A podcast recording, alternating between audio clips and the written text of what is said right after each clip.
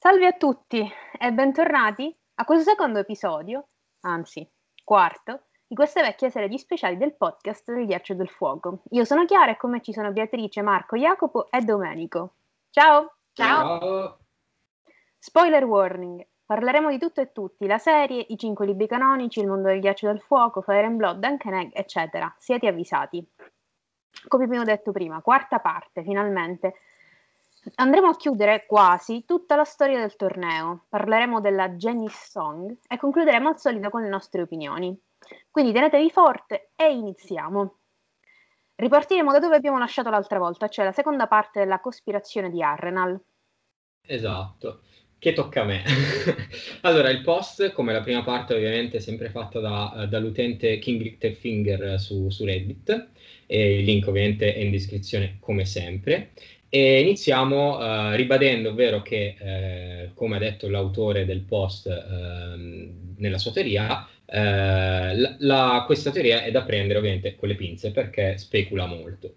Eh, partendo appunto dalla eh, conclusione della prima parte, iniziamo dall'obiettivo principale della fazione che vorrebbe Rhaegar al posto di Aerys come re.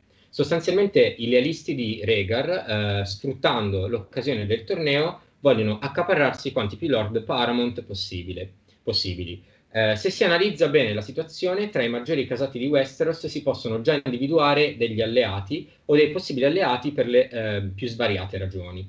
Eh, partiamo ad esempio eh, dai Martell, eh, che vengono, um, secondo l'autore del post, eh, già considerati fedeli sostenitori di Rhaegar, poi vedremo anche il perché.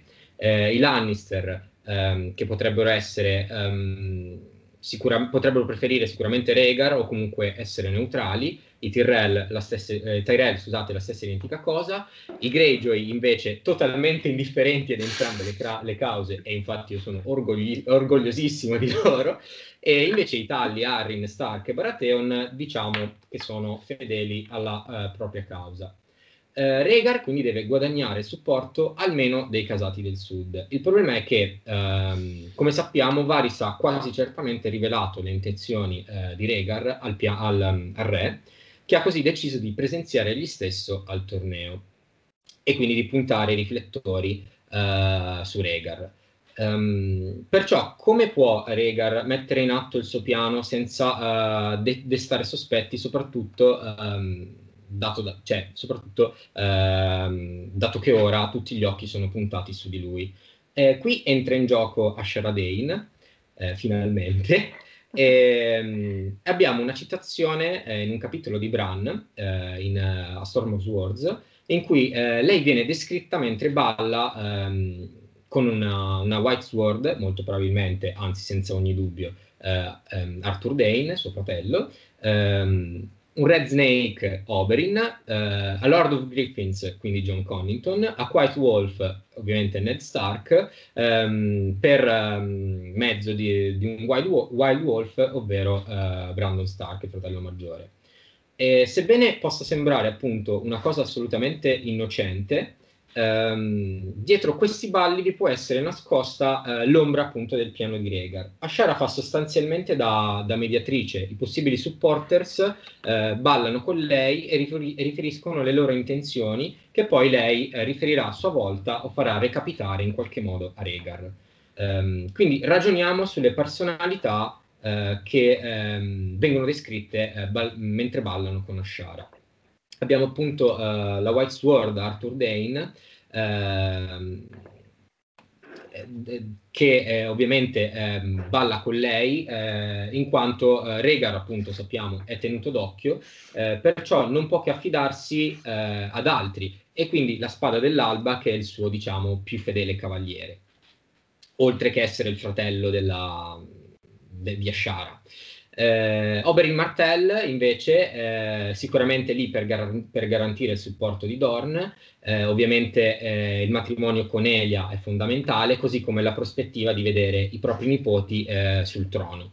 Inoltre, eh, se il rumor per cui Aeris ha puntato a Rhaenys definendola ehm, Smelling Dornish, non so come tradurlo esattamente in italiano, eh, quando Elia e Rhaegar gliela, presen- gliela, presentano, non fanno che diciamo, eh, aggravare eh, la posizione del re nei confronti dei Dorniani. Ehm, Connington invece eh, assicura ovviamente eh, la fedeltà eh, della corte a Rhaegar, oltre eh, al fatto che potrebbe assicurare eh, parte della fede- fedeltà delle um, Crownlands e delle Stormlands. Eh, sappiamo appunto che John Connington è um, follemente innamorato di, di Rhaegar. Eh, Ned invece per mezzo appunto del fratello Brandon eh, assicurerebbe appunto eh, la, non solo la, l'alleanza, il supporto del nord, ma anche quella di, di conseguenza anche ehm, altre tre casate, ehm, quindi la Valle, eh, credo anche Baratheon, eh, insomma tutto quello che c'è di collegato. Ehm, in questo caso vi è, in, in, vi è inoltre, eh, si pensa anche ad una proposta di matrimonio, ovvero eh, quella tra eh, Ned e Ashara, che garantirebbe appunto ehm, questa, questa, alleanza. Ehm, che viene appunto in realtà, eh, cioè in realtà è tutto eh, per mezzo di, di, Brandon, tutto sarebbe un piano di Brandon, in realtà poi si pensa addirittura che sia un piano eh, di Richard Stark, che non è lì presente. Eh, tramite questo approccio Brandon potrebbe lanciarci due possibili segnali. Uno, quello che sta accettando i termini del matrimonio tra Ned e Ashara per quindi appoggiare l'alleanza con Rhaegar, e il, il secondo segnale invece potrebbe essere eh, invece l- il fatto che stia offrendo lui i propri termini del matrimonio in cambio del supporto. Insomma, in uno scenario lui è eh, attivo, nell'altro invece è passivo nella proposta. Brandon sta quindi ehm, ottenendo, puntando eh, ad entrambi gli obiettivi degli Stark, eh, quelli di cui eh, abbiamo già in realtà parlato nella eh, prima parte. Qui appunto bisogna affrontare il personaggio di Brandon, che noi individuiamo appunto come cospiratore. Ehm, cosa sappiamo eh, di Brandon Stark?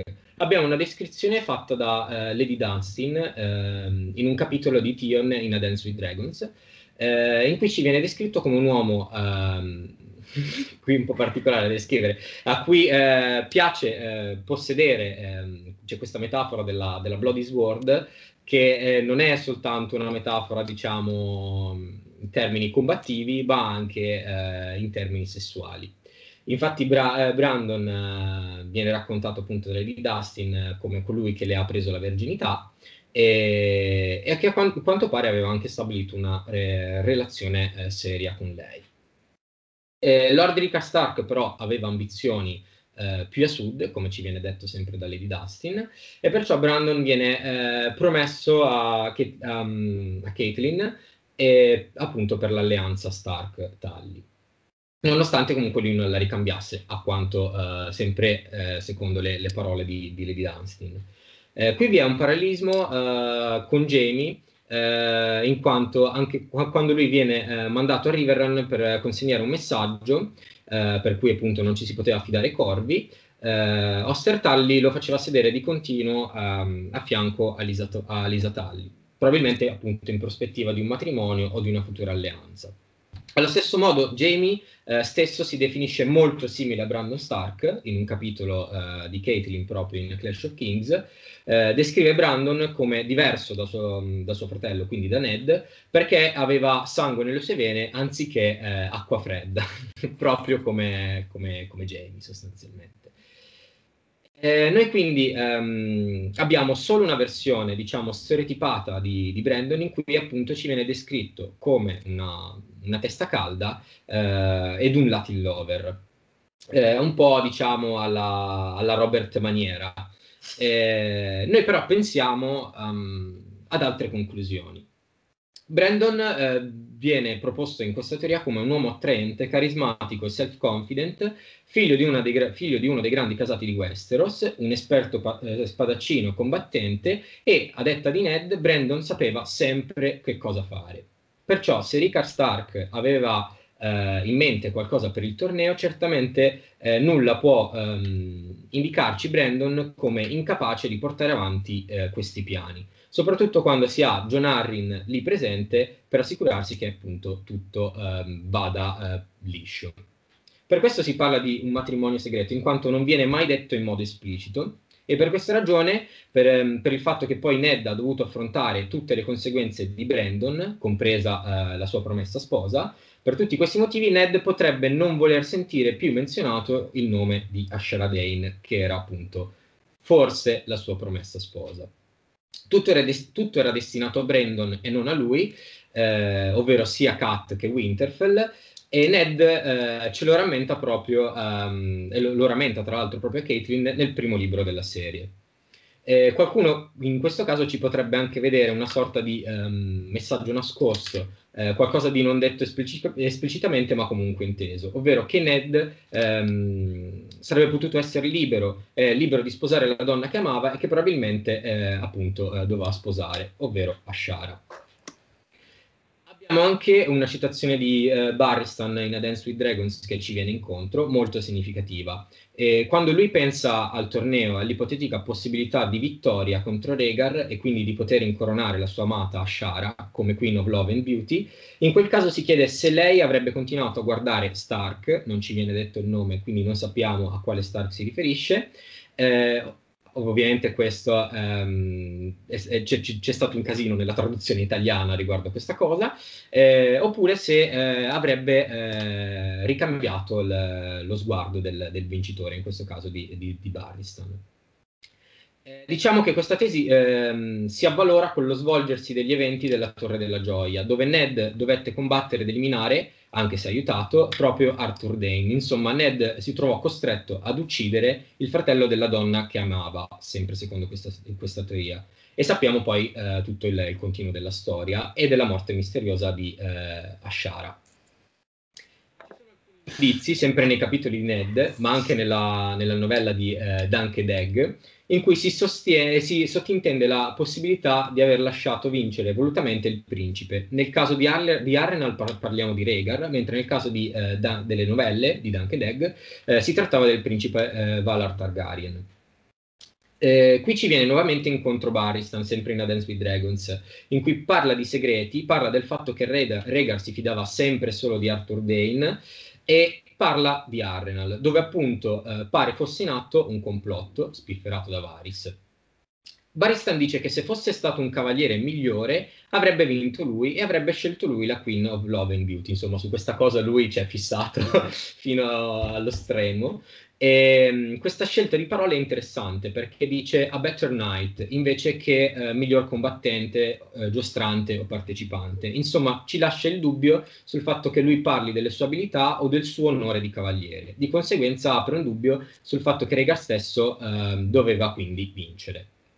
Passiamo ora al cavaliere dell'albero sorridente, di cui non ci interessa in realtà la vera identità, ma piuttosto la uh, sua importanza nella storia. Il cavaliere è scomparso all'improvviso e, e Aerys uh, aveva mandato suo figlio Rhaegar a cercarlo, ma l'unica cosa appunto che è rimasta era lo scudo con l'albero sorridente. Il fatto che l'investigazione eh, viene affidata a Rhaegar e il fatto che tutto comunque porta in qualche modo, um, si collega in qualche modo a Olan Reed e a Lyanna Stark, dà l'opportunità a Rhaegar di poter continuare a parlare con Brandon eh, senza destare più sospetti. Eh, oppure Rhaegar, ehm, non si sa, qua ovviamente tutta speculazione, va direttamente a parlare ehm, da Lian. Ehm, la cosa importante qui sono i parallelismi che possiamo trovare eh, con Aria e Sansa. Si parte dalla, dalla, conclusione per cui Lianna ha avvertito eh, Rhaegar del possibile tradimento nei suoi confronti una volta chiamato il concilio. Il fatto di aver sentito qualcosa che non doveva sentire ci riporta eh, ad Aria, eh, quando sente appunto il discorso tra eh, Varys e Illirio, mentre il fatto di andare eh, contro la propria famiglia eh, per stare con l'uomo che ama ricorda molto Sansa. Eh, in questo senso Lianna potrebbe avergli detto di non voler essere regina, di non voler sposare Robert e di non voler appunto che lui chiami il consiglio, perché se così fosse Robert diventerebbe re. E questo è il motivo per cui Rhaegar eh, non ha mai appunto eh, chiamato il consiglio e scelse Lianna come Queen of Love and Beauty.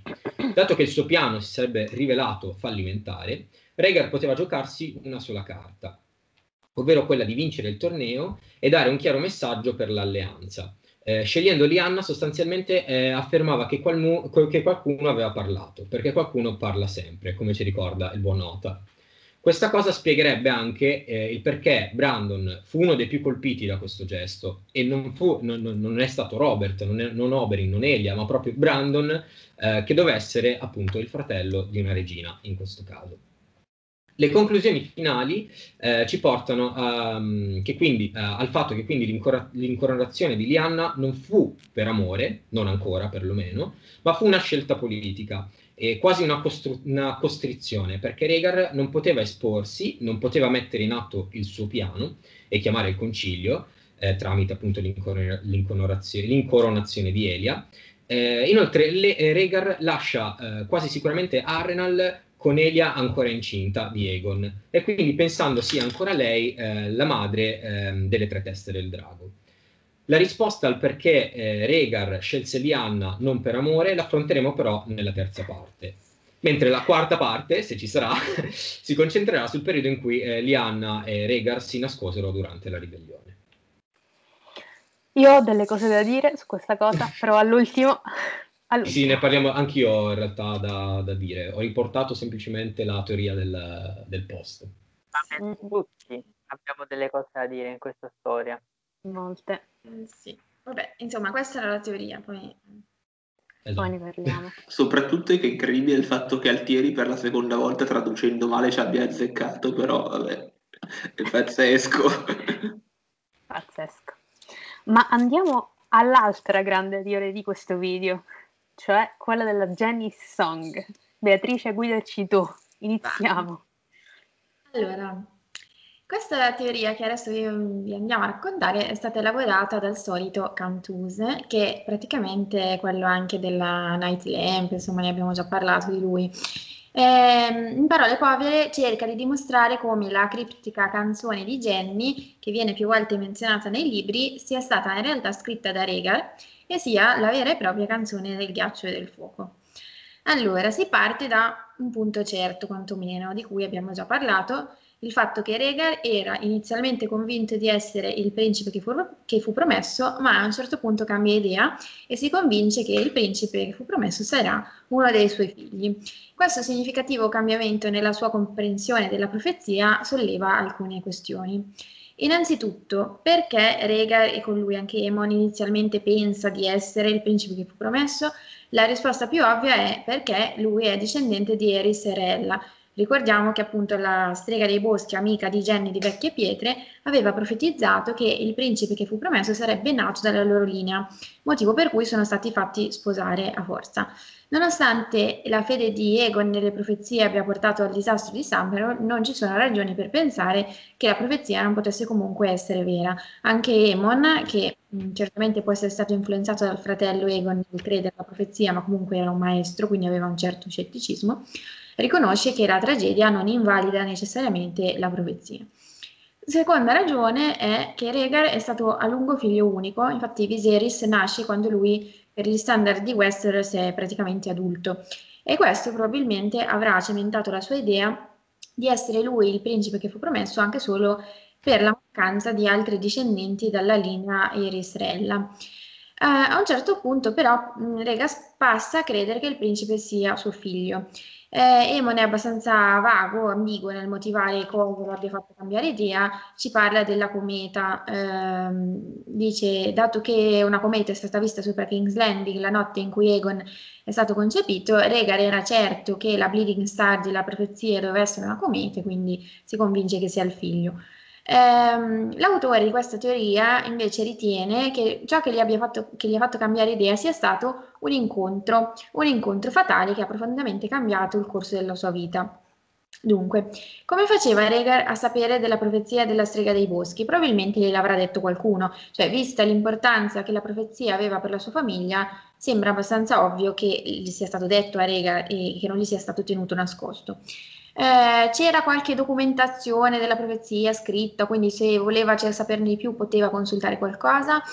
Ehm, posto che la strega era eh, ritenuta morta eh, a Summerall, non avrebbe potuto parlare con lei, ma Egon V comunque era circondato di maestri e persone istruite, quindi è plausibile che qualcuno abbia riportato la profezia per iscritto in qualche documento, visto che era ritenuta particolarmente importante.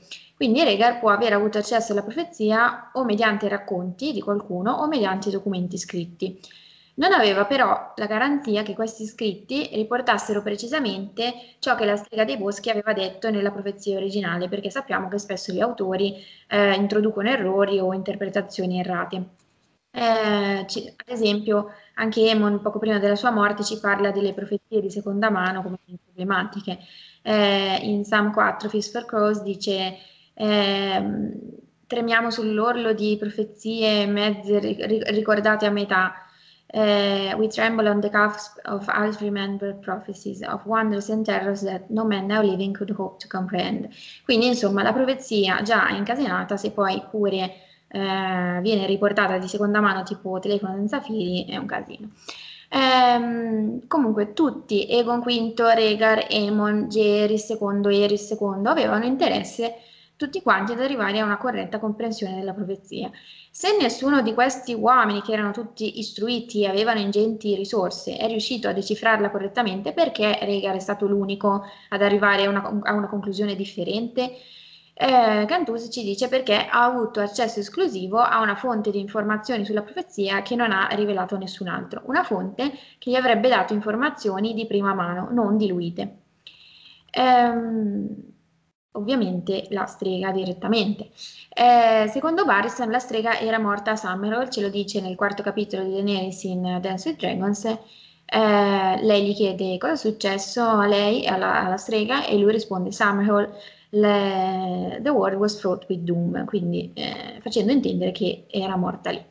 In realtà però sappiamo con tutta evidenza che non è in realtà morta, ma non è altro che il fantasma di cuore alto, perché le descrizioni fisiche combaciano e sappiamo che il fantasma dice I gorged on grief at Summerhall, che significa eh, mi sono vabbè, ingozzata di dolore, adesso non, non mi viene una traduzione migliore, comunque eh, questo ci indica che è stata a Summerhall almeno una volta nella vita e inoltre il contesto soprattutto l'utilizzo del termine gorge, che è appunto abbuffarsi, ingozzarsi, cioè piena proprio di, di questo dolore, implicano che potrebbe essere rimasta lì per lungo tempo. Sappiamo sempre da Barristan che re, anche Regar amava recarsi spesso a Summerhall, anche se non ci viene data una specifica ragione. La cosa più probabile è che ci vada perché la connessione che il luogo ha con le profezie eh, che crede lo riguardino è notevole e perché crede che l'autrice stessa della profezia sia morta lì, quindi eh, è un luogo del destino.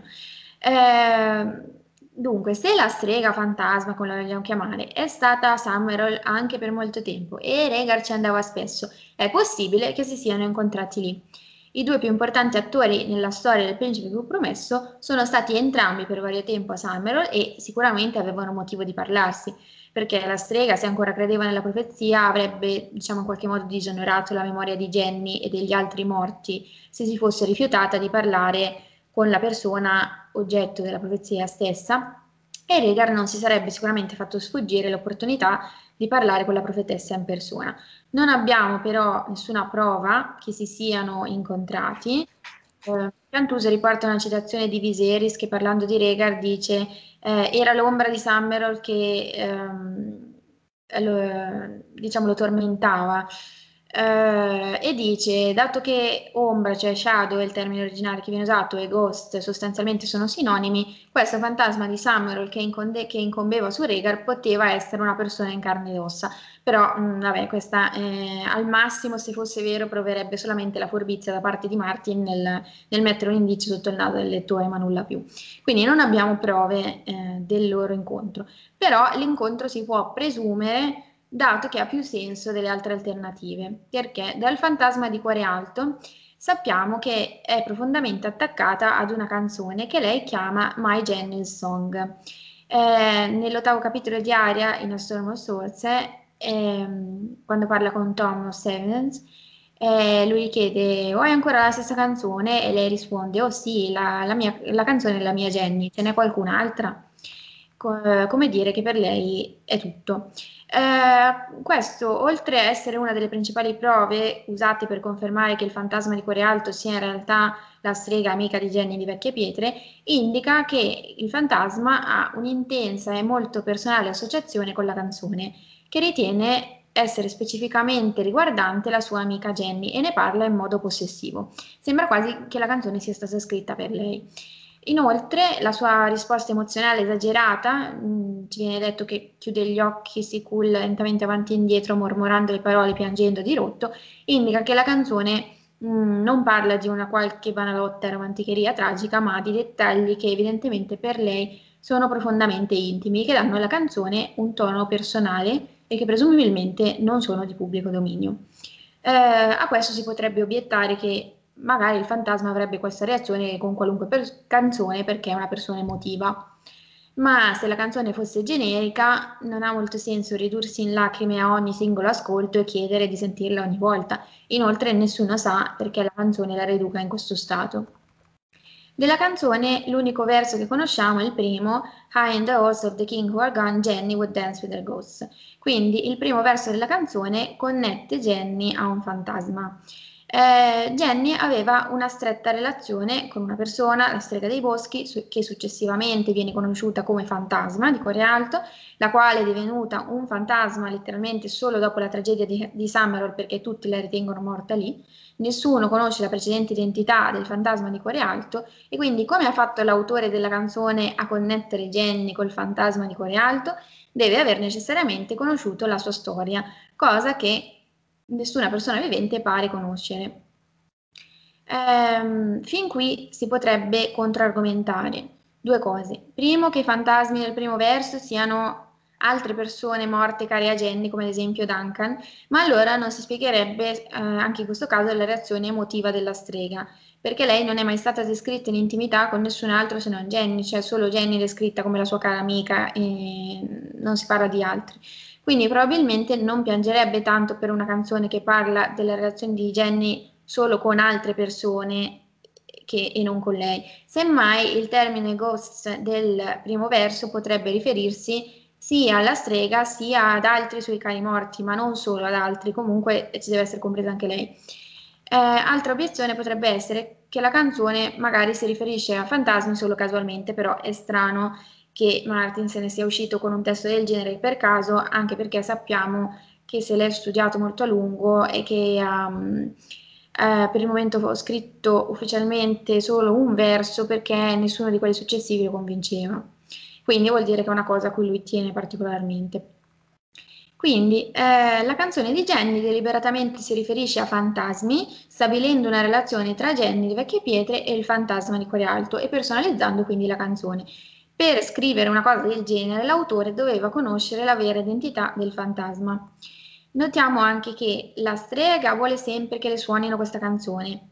Si potrebbe dire, potrebbe pure cantarsela da sola, no? Cioè c'è bisogno sempre di qualcuno. La spiegazione più razionale è quindi che voglia sentirla accompagnata dallo strumento musicale che lei evidentemente non sa suonare, ma che quindi l'autore della canzone sapeva suonare. Inoltre la strega non mostra interesse in nessun'altra canzone e sembra anche piuttosto ignorante al riguardo, come se non ne avesse mai sentite altre. Questo sembra suggerire che abbia avuto pochi contatti con il mondo degli uomini. Eh, in conclusione, tutti gli indizi che possiamo trarre eh, sono questi, cioè la canzone deve essere stata scritta da qualcuno diverso dalla strega, perché lei non sa suonarla e forse neanche cantarla. 2. Che sapeva che la strega era ancora viva mentre tutti la credevano morta, quindi tutti la credevano un metaforico fantasma. Quindi sa che la strega è ancora viva, sa che è conosciuta come fantasma di cuore alto. Poi deve averla conosciuta, altrimenti non avrebbe saputo che era viva. Eh, deve conoscere dettagli personali tali da dare alla canzone un forte impatto emotivo su di lei. Deve essere un talentuoso musicista eh, la cui musica deve essere ben conosciuta, dato che tra gli altri tutti, mh, mm, Thomas Evans, Rob Stark, Kathleen, Merritt Frey, tutti questi conoscono la canzone, quindi deve essere pure ben conosciuta. E non è Tom o Evans, quindi qualcun altro. Eh, tutto questo ci indica, nonostante non ne abbiamo prova diretta, che è Regar che ha incontrato la strega e ha composto la canzone di Jenny per lei. Eh, altro indizio di questo è il fatto che ci viene detto da Barristan che Regal quando andava a Summerall si portava l'arpa e componeva nuove canzoni e tra l'altro ci andava da solo, senza neanche la guardia reale o i suoi più fidati. Questo potrebbe semplicemente voler dire che gli piaceva starsene per i fatti suoi, ma più probabilmente voleva dire che voleva preservare il segreto del fantasma di Cuore Alto. Eh, tra l'altro, sempre in Daenerys 4, Baristan ci dice ehm, appunto eh, andava a Summerall di tanto in tanto con solo la sua arpa come compagnia, anche i cavalieri della Guardia Reale non lo accompagnavano lì, gli piaceva dormire nelle rovine sotto le stelle della luna e ogni volta tor- eh, che tornava si portava un- una canzone, cioè aveva composto una canzone e tornava con una nuova. Ehm, perché Regal scrive una canzone a Summerall quando evidentemente ha incontrato il fantasma di cuore alto, non poteva semplicemente trascriversi la profezia e basta. Ehm, non lo sappiamo, nel senso si può ipotizzare varie cose, forse il fantasma non voleva, eh, gli ha chiesto una canzone in cambio della sua conoscenza. Boh. Comunque, la risposta più eh, plausibile, secondo l'autore di questa teoria, è che probabilmente non si era portato niente per scrivere perché Barristan letteralmente ci dice che andava solo con la sua arpa come compagnia, quindi probabilmente non aveva eh, penna e calamaio, o calamaio e, e carte, quello che è. Quindi non aveva altro modo che una canzone per trascrivere la profezia. Questo spiegherebbe la sua ossessione per suonare l'arpa e in particolare questa specifica canzone, perché doveva ricordarsi le parole dato che non le aveva scritte, e perché nessun altro sia arrivato alla sua comprensione della profezia. Infatti la canzone non è mai stata scritta e nessun maestro comunque eh, studioso avrebbe mai considerato di, cioè, diciamo, di, andare a studiare una canzone popolare orale. Ehm, tra l'altro un'altra cosa che ci dice Barristan è che quando lo si sentiva suonare eh, la sua arpa eh, eh, con, con, le, con, le, corde d'argento e cantare i tramonti e lacrime e la morte di re, ehm, non si poteva non sentire che stava cantando di se stesso e di quelli che amava. Quindi eh, Baristan sente che la canzone, nonostante sembri parlare del passato, sia in realtà in qualche modo connessa al presente. Quindi, riassumendo, questa canzone ha un segreto appeal per il fantasma di cuore alto. Sembra una storia di tragici eventi del passato, ma in realtà è una profezia sul presente e sul futuro. Ultimo elemento è che non c'è un vero nome di questa Jenny Song, cioè è il fantasma che la chiama così, la canzone della sua Jenny, ma non è, non è un titolo, un vero, un vero titolo. Allo stesso mo- modo simile, Regar parla della canzone del ghiaccio del fuoco nella sua apparizione alla Casa degli Eterni, eh, cioè l'uso dell'articolo indeterminativo nel titolo della saga, A Song of Ice and Fire, eh, la mancanza di virgolette per entrambe le canzoni, perché non sono veri titoli né Jenny Song né Canzone Il ghiaccio del fuoco, cioè sono solo modi per indicarle, ma non, non sono veri titoli, mentre tutte le altre canzoni di Regal hanno un titolo specifico. Eh, tutti questi sono indicatori del fatto che non ci sia un vero titolo per nessuna di queste due canzoni. In tutta la saga ci sono soltanto due canzoni che non hanno un formale titolo e sono queste due qua la canzone di Jenny e la canzone del ghiaccio del fuoco. Questo in sé per sé non prova una connessione, però è significativo anche perché entrambe sono associate a righe. Una, la canzone del ghiaccio del fuoco, è conosciuta per riguardare una profezia, L'altra è presumibilmente, diciamo se si dà credo a questa teoria per tutto ciò che abbiamo detto finora, la canzone che nasconde so- la, la, trascrizione della profezia sotto le spoglie di un'innocua storia tragica. Se entrambi sono associati a Regar e entrambi non hanno nome, si può ipotizzare che la canzone di Jenny sia effettivamente la canzone del ghiaccio del fuoco contenente la profezia originale del fantasma di cuore alto riguardo al principe che fu promesso, scritta in versi. E qua veniamo alla citazione della Casa degli Eterni, eh, quando Daenerys vede Regar e Elia, e nella scena Elia gli chiede, eh, scriverai una canzone per lui, inteso Egon appena nato? E, e Regar le risponde, he has a song, lui ha una canzone, ce l'ha già, è il principe che fu promesso e sua è la canzone del ghiaccio nel fuoco. Poi la mena con le tre teste del drago e poi va alla, alla finestra, prende la sua arpa e, ehm, e inizia a suonare E poi Sweet Sadness Room, quindi è la solita canzone che riconosciamo, quella triste, quella che lui suona sempre. Eh, se Regar davvero ha già scritto una canzone contenente la profezia del principe che fu promesso, la Jenny Song, e ritiene che la canzone riguardi suo figlio, qui sta dicendo letteralmente la verità, cioè non scriverà un'altra canzone per Egon perché già gli ha scritto la sua canzone o canzone di Jenny, come la vogliamo chiamare, tempo prima. Questo spiegherebbe il perché subito dopo va alla finestra, prende l'arpa e inizia a suonare. Quale altra canzone potrebbe stare suonando? Tra l'altro, appunto, da, dalla tristezza che emana dalla canzone, sembra la stessa che suonava tutte le feste, le cene, e questo è coerente col fatto che eh, la suonasse sempre per tenerla bene a mente e perché era particolarmente significativa per lui. Quindi, riassumendo in sintesi questa teoria, eh, la teoria sostiene che Regal aveva solo la sua arpa quando ha incontrato il fantasma di Cuore Alto alle rovine di Summerall. Ha quindi trascritto la profezia originale in una canzone, la canzone di Jenny, altresì conosciuta come canzone del ghiaccio e del fuoco. La canzone è menzionata in questi due modi, ma in realtà non ha titolo, non è mai stata messa per iscritto, in questo modo nessuno studioso l'ha mai conosciuta o analizzata e quindi la loro interpretazione della profezia non è cambiata, mentre quella di Regar sì, perché Regar passa a pensare che il principe che fu promesso deve essere suo figlio. Per questo quando Egon VI nasce, Regar dice che non scriverà una canzone per lui perché già l'aveva scritta anni prima. Wow, wow, wow. Allora, stabilito questo, entriamo nel mondo Posso delle dire solo speculazioni. una cosa? Vai, vai. Ma voi avete capito questo che canta sta canzone che fa piangere ad ogni festa? Hai capito che palle? È come quando fai una cena con 20 persone, arriva l'amico con la chitarra e ti inizia a fare guccini alle due di notte e tu ti vuoi tirare dal terrazzo. Mamma mia, mamma mia. È, è letteralmente... Le non si tiravano dal terrazzo, si tiravano ai piedi suoi praticamente.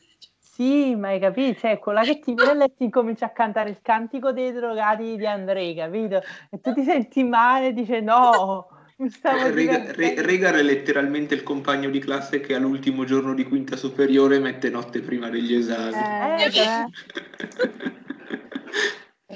Mamma ah, santo Dio. Allora, allora, fermiamoci tutti, da qua in poi non dovete prendere niente per assodato, perché vi mettiamo tutto in descrizione, però non è nostra la teoria, attenzione. Noi riportiamo soltanto quello che altre persone hanno scritto, o come direbbe Mans, soltanto quelli che migliori di noi hanno scritto. Iniziamo con questa affermazione. Il legame spirituale unico tra una madre e i suoi figli è il danno psicologico subito da entrambi quando suddetto legame viene spezzato.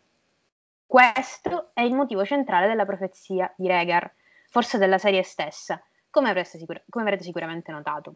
Dopotutto, cosa sono gli estranei se non un esercito soprannaturale di figli abbandonati? Verità, questo è vero, anche se, anche se avrei molto da dire.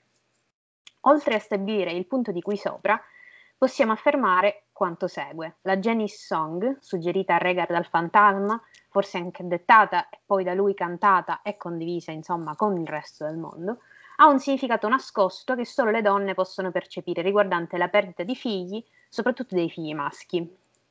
Il verso noto della canzone di Jenny è in realtà il, ritorn- il ritornello che appare più volte. Questo permette interessanti speculazioni. Ma andiamo a vedere cosa ha detto Martin a riguardo. Della Jenny Song dei libri conosciamo soltanto un verso, High in the halls of the king's wagon, eccetera, eccetera.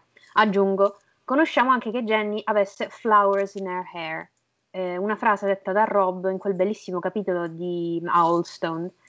Time to get sad about Kathleen and Rob. There's a song, he remembered. Jenny of Oldstone, Oldstones with the flowers in her hair. Kathleen 5. Kathleen 5 a Storm of Sword. Tuttavia, una volta a Martin è stato chiesto di parlare di altri versi della canzone di Jenny, ed ecco cosa aveva da dire. Ho scritto alcuni versi, ma li ho tagliati. Volevo che questa, questa particolare canzone fosse molto struggente ed emozionante, evocativa, e non credo di esserci riuscito. Gli aggettivi in inglese sono haunting and evocative. I significati sono i seguenti. Haunting, avere caratteristiche come tristezza o bellezza che rimangono nella memoria, difficili da dimenticare. Evocative, eh, suscitare o tendere a suscitare una risposta particolarmente emotiva. Ricordatevi queste parole perché sono importantissime e rivelano tanto, ci danno anche un'idea di quello che è il processo mentale di George Martin mentre scrive. Su questo commento si ritornerà più volte, quindi attenzione, ricordate haunting ed evocative. Non per gli uomini. Allora, da qua in poi tutto speculazione. Perché le donne e gli uomini sembrano avere reazioni diverse alla musica di Regar? È interessante notare che le performance musicali del principe sembrano far piangere facilmente le donne, ma non gli uomini. Come John Connington ci dice, in The Griffin Reborn a Dance with Dragons, al banchetto di benvenuto di Arnan, il principe aveva preso la sua arpa con corde d'argento e aveva suonato per loro. Un canto d'amore e di sventura, ricordava John Connington, e ogni donna nella sala piangeva quando mise giù l'arpa non tutti gli uomini, non gli uomini naturalmente. Si pensa che probabilmente Regar abbia suonato la stessa canzone, ovviamente la Janis Song, più e più volte. In ogni caso, l'idea di una reazione di genere alla sua musica sembra essere ben radicata. Le ragioni di tale differenza potrebbero essere le seguenti. Gli uomini non ascoltano la musica di Regar, gli uomini traggono dalla canzone lo stesso significato delle donne, ma non se ne preoccupano più di tanto. Gli uomini non riescono a cogliere un sottotesto nella canzone che le donne stanno davvero captando. Le prime due potrebbero accadere indipendentemente dalla canzone o dalle circostanze. Quello che ci interessa è la terza possibilità, che gli uomini siano incapaci di vedere qualcosa nella canzone che le donne invece avvertono. Sembra che il meglio che gli uomini possono fare sia sospettare la presenza di un significato nascosto, ce lo dice sempre Barristan in Daenerys 4 e of Sword. Quando lo sentivi suonare la sua arpa ehm, e cantare di crepuscoli e lacrime della morte di Re, non potevi non sentire che cantava di se stesso e di coloro che amava. Barry Stanselmi era regolarmente alla presenza di Regar e ascoltava spesso la sua musica, ma il meglio che poteva fare è sentire che c'era qualcos'altro nascosto nelle sue parole. Eppure sembra che anche le donne che conoscono a malapena Regar possono essere portate alle lacrime dalla sua canzone. Ma quindi, qual è questa cosa che le donne non possono far nemmeno di notare mentre gli uomini ne sono immuni o la ignorano? Da sottolineare tutto nella società di Westeros perché il ragionamento non si applica nella società nostra. Poiché si tratta di un argomento chiaramente delineato dai generi e dai ruoli di genere, la risposta più ovvia sarebbe qualcosa che ha a che fare con ciò che solo le donne sono in grado di fare, cioè la nascita, l'educazione dei figli e tutto quello che riguarda l'occuparsi della famiglia e della prole. Ripetiamo, a Westeros, dove la donna, la lady della casata, è quella che si occupa di tutto, cioè dei figli, della casa, eccetera. Come già sottolineato, i figli separati dalla madre sono chiaramente una componente importante della trama. Gli estranei sono i figli perduti e lo è anche Jon Snow. E qua diciamo bingo perché lui è insomma quello che si definisce la canzone o il figlio del ghiaccio del fuoco. Questo porta a quanto segue. Il significato del rapporto tra un figlio e la madre è il significato sottointeso nascosto nella musica di Regar. E siccome è probabile che Regar abbia suonato solo la Jenny Song nella maggior parte dei casi, di conseguenza si può pensare che il significato del rapporto tra il figlio eh, una madre è sottinteso nella Jenny Song. L'idea che gli uomini non siano in grado di comprendere il rapporto tra madre, tra madre e figlio e il suo significato sembra assurda, ma come detto sopra dobbiamo entrare nell'ottica della società di Westeros. Nella cultura del continente sembrerebbe abbastanza facile per la maggior parte degli uomini, in particolare nobili, trascurare l'importante legame tra le madri e i loro figli. In un certo senso è proprio questo il, proprio questo il significato sottointeso di una, conser- di una conversazione tra Brienne e Catelyn in A Clash of Kings. Ora, se vi ricordate, io non la leggo tutta perché ho insomma la citazione completa, però qua si diceva, Brienne diceva che nessuno canta canzoni su, nel, per le lady che muoiono di parto nel letto. E come si può vedere, sempre nella citazione, Catelyn spiega che protegge ferocemente i suoi figli come farebbe una qualsiasi madre. E qua io dico di no, perché Cersei non farebbe così. In un certo senso, ciò che emerge è l'idea che la madre protegge i figli in modo che possano a loro volta crescere e un giorno proteggere le proprie mogli e figlie. La parte assolutamente straordinaria è quando Brienne dice come le donne muoiono di parto, nessuno canta canzoni su di loro. Se si crede nella RLJ, canon, e nella profezia del principe che fu promesso di Rhaegar, allora Brienne un po' si sbaglia. L'idea che Brienne si sbagli eh, è interessante perché rifugge da, tradiz- da un tradizionale ruolo di genere femminile, che potrebbe essere una componente del perché non conosce nessuna canzone sulle sfide della modernità, come sottointeso nella musica di Regar. Soprattutto se Jon Snow è la canzone del ghiaccio del fuoco, allora praticamente si canterà di Lianna per secoli e secoli. Per riassumere, Le donne percepiscono nella musica di Regar un significato sottointeso che riguarda il rapporto speciale tra madre e figli. Il ruolo tradizionale gen- di genere a Westeros impedisce agli uomini di percepire questo significato sottointeso. E qui sorge la domanda. Se la canzone ha un significato segreto che solo le donne possono capire, come fa Regar ad averla scritta? Il fantasma di cuore alto. High in the halls of the kings who are gone, Jenny would dance with her ghosts. Anche se questa è l'unica frase della Jenny's Song che si conosce, compare più di una volta in tutta la canzone come un ritornello. Come si fa a giustificare quest'idea? Molte situazioni e o personaggi nei libri rispecchiano il contesto e la situazione descritta in quell'unico verso della canzone, ergo sicuramente è qualcosa di voluto da Martin. Per iniziare a identificare le varie circostanze in cui vediamo i versi della canzone nella realtà dobbiamo prima analizzare bene cosa dice. Quindi, High in the halls of a kings who are gone suggerisce castelli e torrioni re passati, come le rovine o i castelli di re che da allora sono fuggiti o si sono sottomessi a re più grandi. High in the halls eh, suggerirebbe il piano più alto di una torre, nella stanza più remota della torre più alta, bla bla bla. Ghosts eh, suggerisce la presenza di fantasmi che potrebbero essere letterali, figurativi o in between. Halls, Kings and Ghosts sono tutti al plurale, così come al plurale sono le mura del giuramento dei guardiani della notte. Certo, potrebbe benissimo significare un solo luogo, ma potrebbero essere più luoghi. Ora, di situazioni simili a queste high halls ce ne sono sei, tre che sono mh, mm, insomma quasi certe e tre no, ma vediamo le tre certe.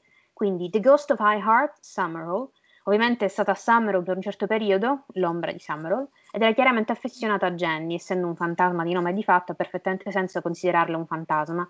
Summerall è chiaramente una sala di re. Alanis Arlow, Pike, Asha fa diversi commenti su come Alanis eh, sembra eh, più un fantasma che sua madre Infatti Alanis gira per le torri di Pike durante la notte chiamando i suoi figli perduti. Sembra completamente scollegato dal mondo reale come un fantasma. Lady Stoneheart e Oldstone.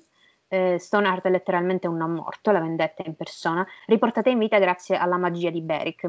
Oldstone è stata sede di re, in effetti la stessa Catelyn ce lo ricorda.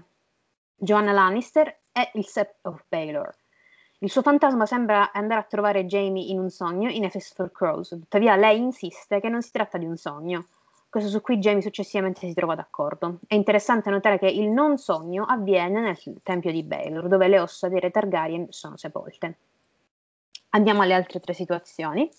I fantasmi a grande inverno o la cripta di grande inverno. Tra le spade mancanti, le riflessioni di Tion, le Spear Wives e i sogni di Ned e John, è chiaro che le cripte di Grande Inverno sono a dir poco importanti. Sono chiaramente un insieme di sale che ospitano re morti, ehm, e ciò che c'è di nuovo è che a livello più alto vengono eh, mh, insomma, tumulati i resti degli Stark più recenti. Non tumulati, insomma, vengono eh, sepolti gli Stark più recenti.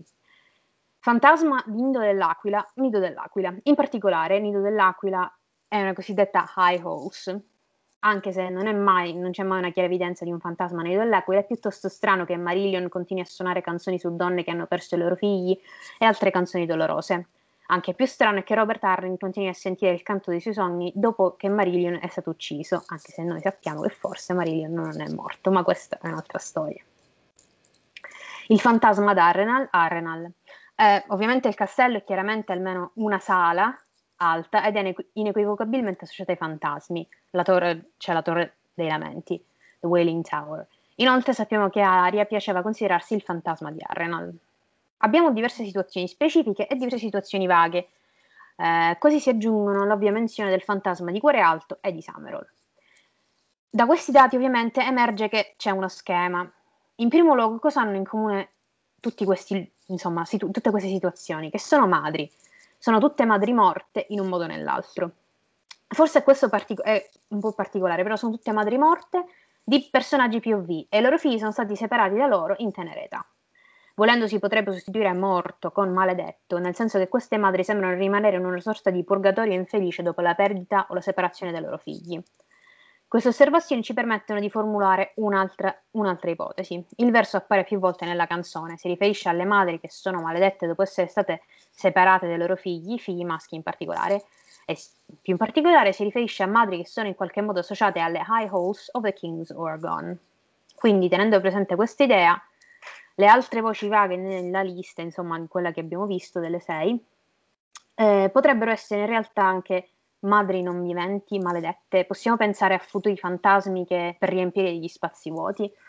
Quindi fantasma di Grande Inverno potrebbe essere Lyanna Stark, è tematicamente coerente con tutto quello che si è appena detto, è sepolta giù nelle cripte e non ha una spada, quindi secondo l'usanza di Stark il suo spirito essere lib- potrebbe essere libero di vagare e così via. Il fantasma di Nido dell'Aquila potrebbe essere Liza Talli, che è la più sensata in questo caso, anche se si, eh, si adatta perfettamente ai requisiti, inoltre avrebbe senso, mh, insomma, darebbe un senso a tutte le cose bizzarre che accadono all'Indo dell'Aquila dopo la sua morte. E c'è sempre qua il rapporto madre-figlio. Fantasma di Arenal, anche qua questo però rimane un mistero, dato che non conosciamo nessuna madre che possa infestare Arenal, eh, preoccupata per un figlio che ha lasciato. Se una cosa del genere esistesse, dovrebbe essere qualcuno che non conosciamo o una persona che non sappiamo fosse una volta Arenal. In ogni caso, l'ipotesi relativa alle madri e ai figli sembra leggere. Forse non è solo un'ipotesi. Martin ha inoltre reso esplicito il rapporto tra madre e figli. Ci sono due ehm, eh, citazioni. Anche tu piangeresti se avessi un figlio e lo perdessi, diceva quasi sem- sempre Fist for Crows, o una madre non può lasciare il figlio, altrimenti è maledetta per sempre, John 2 a Dance with Dragons. L'ipotesi è interessante perché corrisponde certamente a tanti personaggi coinvolti nella storia. Theon, John, Jamie e Bran sono tutti figli di spicco che hanno perso la madre all'inizio della loro vita in circostanze sfortunate. Ricordiamo infine che Martin ha ammesso di volere che la Janice Song fosse struggente, haunting. Ma che vuol dire? È strano perché una cosa sarebbe per l'autore della canzone societaria Dancing with Ghosts, ma è un'altra quando il nostro autore attuale, cioè Martin, dice che voleva che la canzone fosse struggente. Sta conciliando, quindi sta unendo il suo ruolo di autore della storia con il ruolo, scritto, con il ruolo, il ruolo dello scrittore della canzone. Questo è confermato anche da altri elementi delle dichiarazioni di Martin. Martin ha tagliato altri versi che ha scritto per insoddisfazione e si è dato la colpa. Non avrebbe potuto semplicemente attribuire i brutti versi all'autore della canzone in Universe e andare avanti? Qui tradisce una sola posizione tra lui e chi ha scritto la canzone. In sostanza questa missione mette in evidenza l'importanza fondamentale della Janice Song per la storia. Quindi non è solo una nostra immaginazione, è davvero importante. Il fantasma di cuore alto può essere un fantasma, ma non c'è alcuna prova che abbia mai avuto figli, anche se qua io avrei qualcosa da dire, ma diciamo dopo. A cosa serve la Janice Song? Alla profezia e a commemorare Jenny. In pratica si inserisce nell'elenco il fantasma perché è una canzone scritta per lei, ma che potrebbe, ma che potrebbe non parlare di lei, anche se lei stessa è chiaramente nella canzone, come Ghosts. Lei non fa parte della profezia, ma fa parte della canzone. Non so se, non so se è chiaro il concetto, ditemi se è chiaro il concetto. In sintesi, ci sono molti fantasmi che sembrano es- avere associazioni prominenti con I and the Halls of the Kings Were Gone. Ci sono tante occorrenze che corrispondono alle parole della canzone di Jenny far- da far pensare che le parole siano forse un ritornello. E queste occorrenze, queste situazioni sono anche ordinatamente coerenti con temi o motivi che sono, pervers- che sono diciamo, co- co- nei libri. Il rapporto tra madre e figli e il danno spirituale inflitto da uno strappo di questo legame. Sembra quindi improbabile che si tratti di una felice interpretazione della canzone. E Jenny che cosa vuol dire? Perché c'è Jenny in questa canzone? Candusa ha lasciato due grandi lacune nella sezione precedente. Jenny of Allstones eh, in persona e Arrenal, dove si inseriscono nella profezia. Lui stesso non è sicuro, ma ha una teoria divertente secondo cui Jenny non era al Summerall durante la tragedia. Pensa che sia del tutto possibile che fosse ad Arrenal ad accudire un neonato che aveva avuto quando è venuta la tragedia. Si è suicidata dopo aver fatto in modo che qualcuno portasse suo figlio in un posto sicuro dalla vendicativa caccia dei Targaryen, al nord della barriera. Questo suo figlio sarebbe diventato Mans Raider e ora qua c'è da inserire tipo quella gif di um, Ofra, tu sei un Targaryen, tu sei un Targaryen, tu sei un Targaryen. Eh, vi lasciamo comunque tutto in descrizione, andatevi a leggere, io non ho nemmeno la forza di affrontare questo argomento, davvero, non, non c'è proprio tempo. Ora io qua ho inserito un'altra cosa che poteva essere completamente tagliata, però si parla di Sansa, quindi fatemela passare.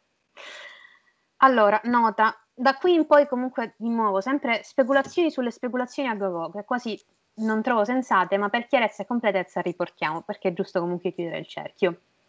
Quasi tutti conoscono la teoria secondo cui a Winterfell, più precisamente nella tomba di Lyanna, sia nascosta l'arpa di Rhaegar e ancora di meno sanno che esistono teorie secondo cui questa sarebbe lo strumento in grado di comunicare con gli estranei. È assurdo. Ma mettiamo caso che sia vero, giusto un, anche solo per un momento. Chi la saprebbe usare? John? No, impossibile. Mans? Difficile, anche perché secondo me è morto o sta per morire. Tuttavia sappiamo che intorno a Grande Inverno eh, c'è un altro mh, mm, personaggio che saprebbe suonarla, eh, potrebbe insomma averne la possibilità eh, se, insomma, se si presentasse. Sansa. John e Sansa vanno a trovare gli estranei insieme e lei suona l'arpa per tranquillizzarli o fare un accordo con loro chissà cosa, insomma, follia pura. Sansa potrebbe farlo, vista la sua storia con la canzone Le promesse di carta di un maestro d'arpa King's Landing e le sue lezioni coi Tyrell. Cioè, Jacopo che completamente... Allora, da notare una cosa, Sansa ha ragione dove, laddove Dio corto, eh, Dito Corto ha torto. In, qua, un po' di scioglilingua. A un certo punto pensa che eh, Sansa fissò duramente il volto brutto di Janus, ricorda, ricordandosi di cosa le aveva detto suo padre, di cosa, cosa, aveva fatto suo padre nella decapitazione di Ilin. In, in pratica è quella famosa frase: Non ci sono eroi, eh, la vita non è una canzone. Tuttavia, sembra esserne convinta. Tuttavia, Sansa ha poi dimostrato che questa affermazione è falsa quando una canzone sembra averle salvato la vita. La famosa canzone Gentle Mother for No Mercy che canta al mastino durante Sansa 5 e Clash of Kings. In un certo senso questo incontro col mastino ha dimostrato che una canzone può, può essere davvero molto potente, abbastanza potente da, riman- da, da, trattenere una lama e salvare una vita. Inoltre, in un, caso, in un altro caso, gli uomini che non capiscono la musica di Reger, nel caso, in, in, un altro caso, gli uomini che non capiscono la musica di Reger, se la canzone di Jenny è davvero la profezia, allora la vita è una canzone, letteralmente. Forse non una canzone felice, ma comunque una canzone. Ciò che poi colpisce di tutto ciò è che Sansa ha dimostrato di avere calmato un uomo spezzato con, una, con la sua voce e una canzone. Gli ha fatto vedere la sua umanità quando lui stesso non poteva. Oltre ad essere unica, una delle poche persone che tematicamente ha la giusta fede nelle canzoni e fede negli eroi, Sansa possiede anche delle giuste qualità per cantare la canzone di Regar e usare l'arpa, e usare l'arpa come ci ricorda Aria. Eh, Sansa, insomma, lei stava ascoltando la canzone di Tomo Seven e di, non la riconosce. Dice: Sansa lo saprebbe, scommetto. Sua sorella conosceva tutte le canzoni e sapeva anche suonare un po' e cantare così dolcemente. Tutto quello che io potevo fare era urlare le parole. Aria 4 e Storm Sword. Inoltre, Sansa aveva preso lezioni di arpa, insomma, da Prodo del Re. Sembra che la specifica affinità di Sansa per le canzoni e riferimenti espliciti alla sua capacità musicale e alla sua conoscenza delle canzoni di Jenny suggeriscono che Potrebbe essere qualcosa di futuro, sembra appunto, però vedremo. Chiara, ha inserito questo perché parlava di Sansa? Ovviamente sì, però andiamo avanti.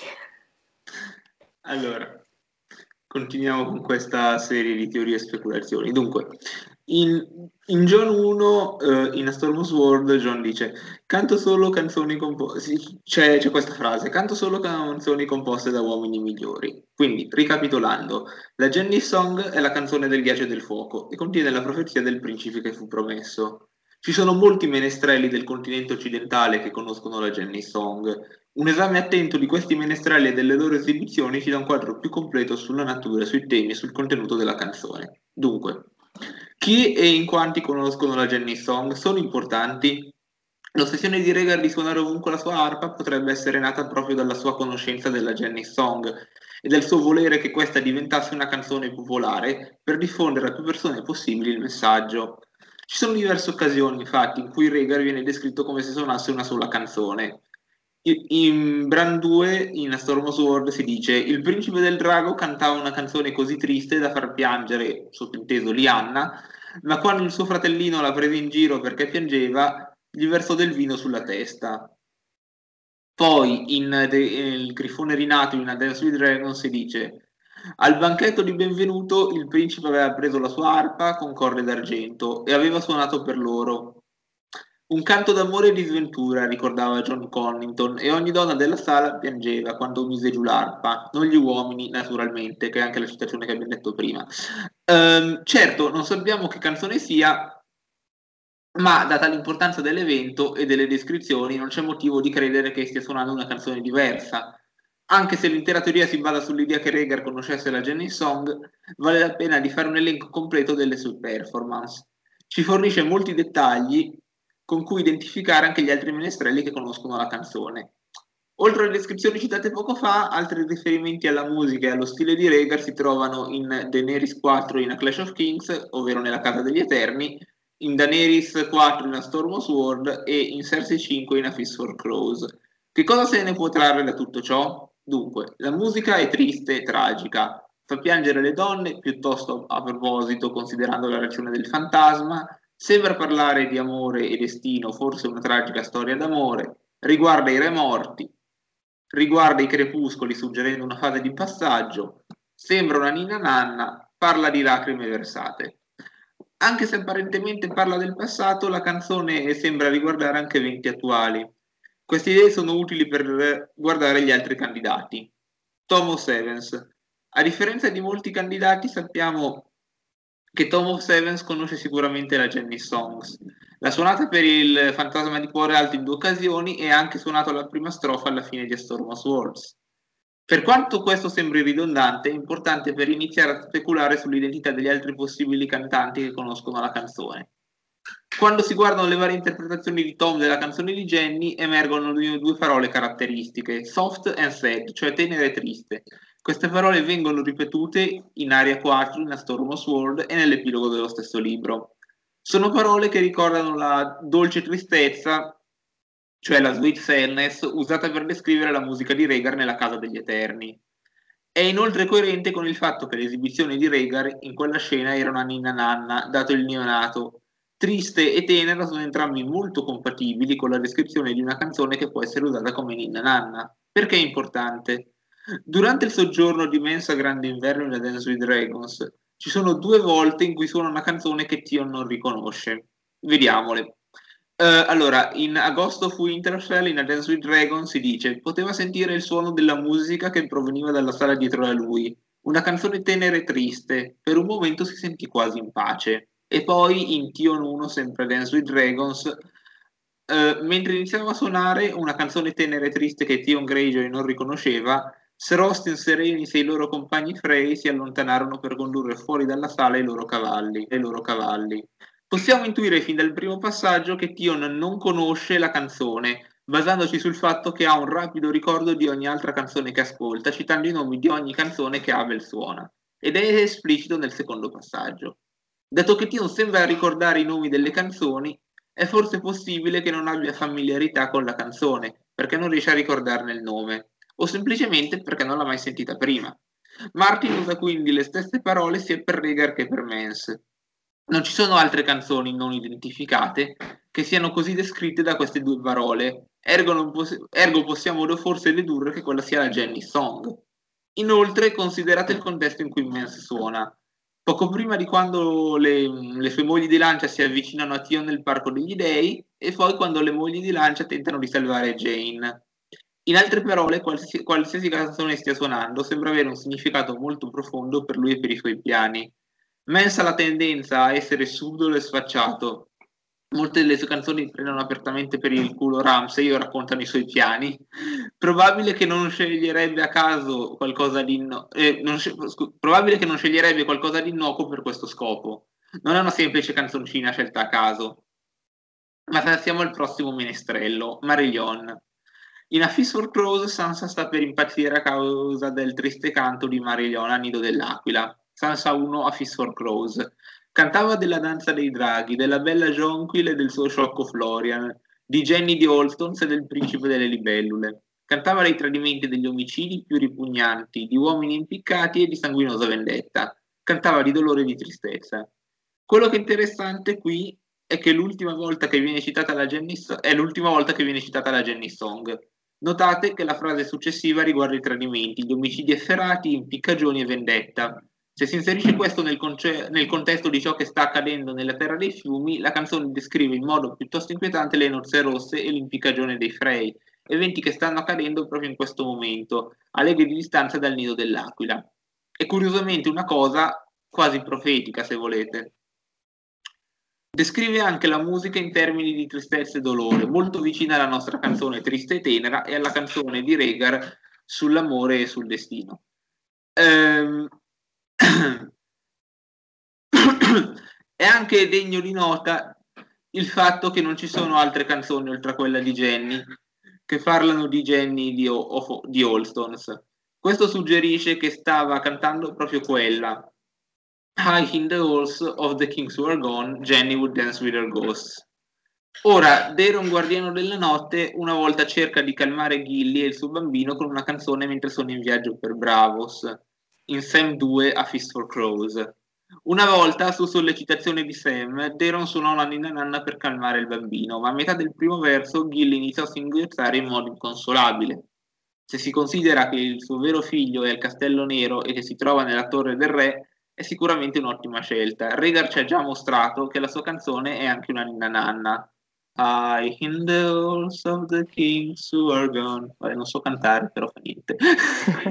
Praticamente la canzone descrive in modo perfetto la situazione in cui si trova Gilly, sempre andando per la teoria qui si parli di un rapporto madre-figlio. Alcuni lettori avrebbero controbattuto, hanno controbattuto che Gilly piangeva tutto il tempo, qualsiasi canzone avrebbe potuto farla, pa- farla partire. Questo però non tiene conto del contesto. Al momento del brano Gilly era calma e sia lei che Deron stavano cercando di far calmare il bambino. La sua reazione alla canzone è venuta fuori all'improvviso. In altre parole, la canzone ha, provato, eh, ha provocato una reazione forte e incontrollabile da parte sua. Solo la Jenny Songs potrebbe spiegare il pianto. Deron quindi conosce la, la canzone di Jenny. Ora la teoria continua, ma da un certo punto in poi prende una piega stranissima, quindi già più strana di questa che è stata chiara. Quindi eh, abbiamo preferito tagliare questa parte del post. Potete comunque leggerlo sempre nel link in descrizione qui sotto e eh, vediamo di tirare le somme e fare una conclusione del tutto. La canzone di Jenny è la canzone del ghiaccio e del fuoco, contiene la profezia del principe che fu promesso. La scritta sotto suggerimento del fantasma a Summerall, la cantava spessissimo e quindi è diventata una canzone popolare. La canzone potrebbe parlare del sacro rapporto tra la madre e il figlio e da qui il collegamento con gli estranei che sono tutti figli senza madre. Wow, wow, ok. Tante cose da dire. Domenico, inizia tu che ora, che ora non hai parlato in questo episodio, vai. Io mi sono fatto il foglio e mi sono segnato le cose, cioè non so Ah, se pure sei- io. allora, incomincio dalla fine. Allora, io sono molto scettico con tutta una serie di cose. Eh, partan- Vabbè, ovviamente penso che abbiamo tutti delle, delle grandi perplessità sulla possibilità di Sansa che sono l'arpa in mezzo agli estranei, anche perché il pisteraio magico è una storia già esistente, quindi non ne abbiamo bisogno di un'arpista magica. Poi, no, allora, secondo me ci sono una serie di cose che non tornano proprio nella teoria. E poi vorrei dire una serie, e quindi parliamo della Jenny Song. Poi ci sono alcune cose che si devono dire, secondo me, sulla ribellione e sul come si chiude di fatto il torneo di Arsenal. Perché se Rhaegar ha piazzato alla notte del torneo la Jenny Song giusto in mezzo alla sala a tal punto a far piangere Rihanna, evidentemente c'è qualcosa che Rhaegar stava pensando che era diverso dal concilio e a cui evidentemente non siamo arrivati a questo concilio allargato. Allora, parto dalla fine. Si dice che eh, Gilly praticamente, parlando della Jenny Song, eh, cioè sentendo la Jenny Song, arriva a mezza riga e inizia a piangere. Incontrovertibile e ci sta. Ma se arrivate mentre si canta mezza riga, lei già sta piangendo, vuol dire che lei già conosce la canzone. Perché mo con tutto il bene per High in the Hall of the King of Order, ma non è questa cosa che mh, muove alle lacrime la gente se non la conosci se non ti stai immaginando già il resto del testo. Però questo contrasta con quello che si diceva. Cioè, se Gilly conosce la canzone, Gilly è cresciuto al castello di Craster, evidentemente la canzone è arrivata oltre la barriera. Se Tion però non la conosce, io la cosa che ho pensato è che la canzone non abbia avuto questa grossa diffusione a Grande Inverno. Ed è plausibile se pensiamo a quello che ci dice Sansa. Cioè Sansa ci dice che a Grande Inverno non arrivavano particolarmente spesso dei trovatori, non arrivavano dei cantori particolarmente spesso e quindi che Tion abbia, un, essendo cresciuto per una buona parte della sua vita a Grande Inverno, a tal punto da prenderne i costumi, e che non abbia un grande background a livello di storie, di canzoni, è evidente. Però il problema è come fa, cioè io non penso che il background di Gilly sia più grande di quello di Tion, con tutto il bene, anche per l'altezza. Quindi secondo me c'è un problema. Dopodiché non è neanche un problema della teoria, è un, teoria, è un problema di Martin, secondo me.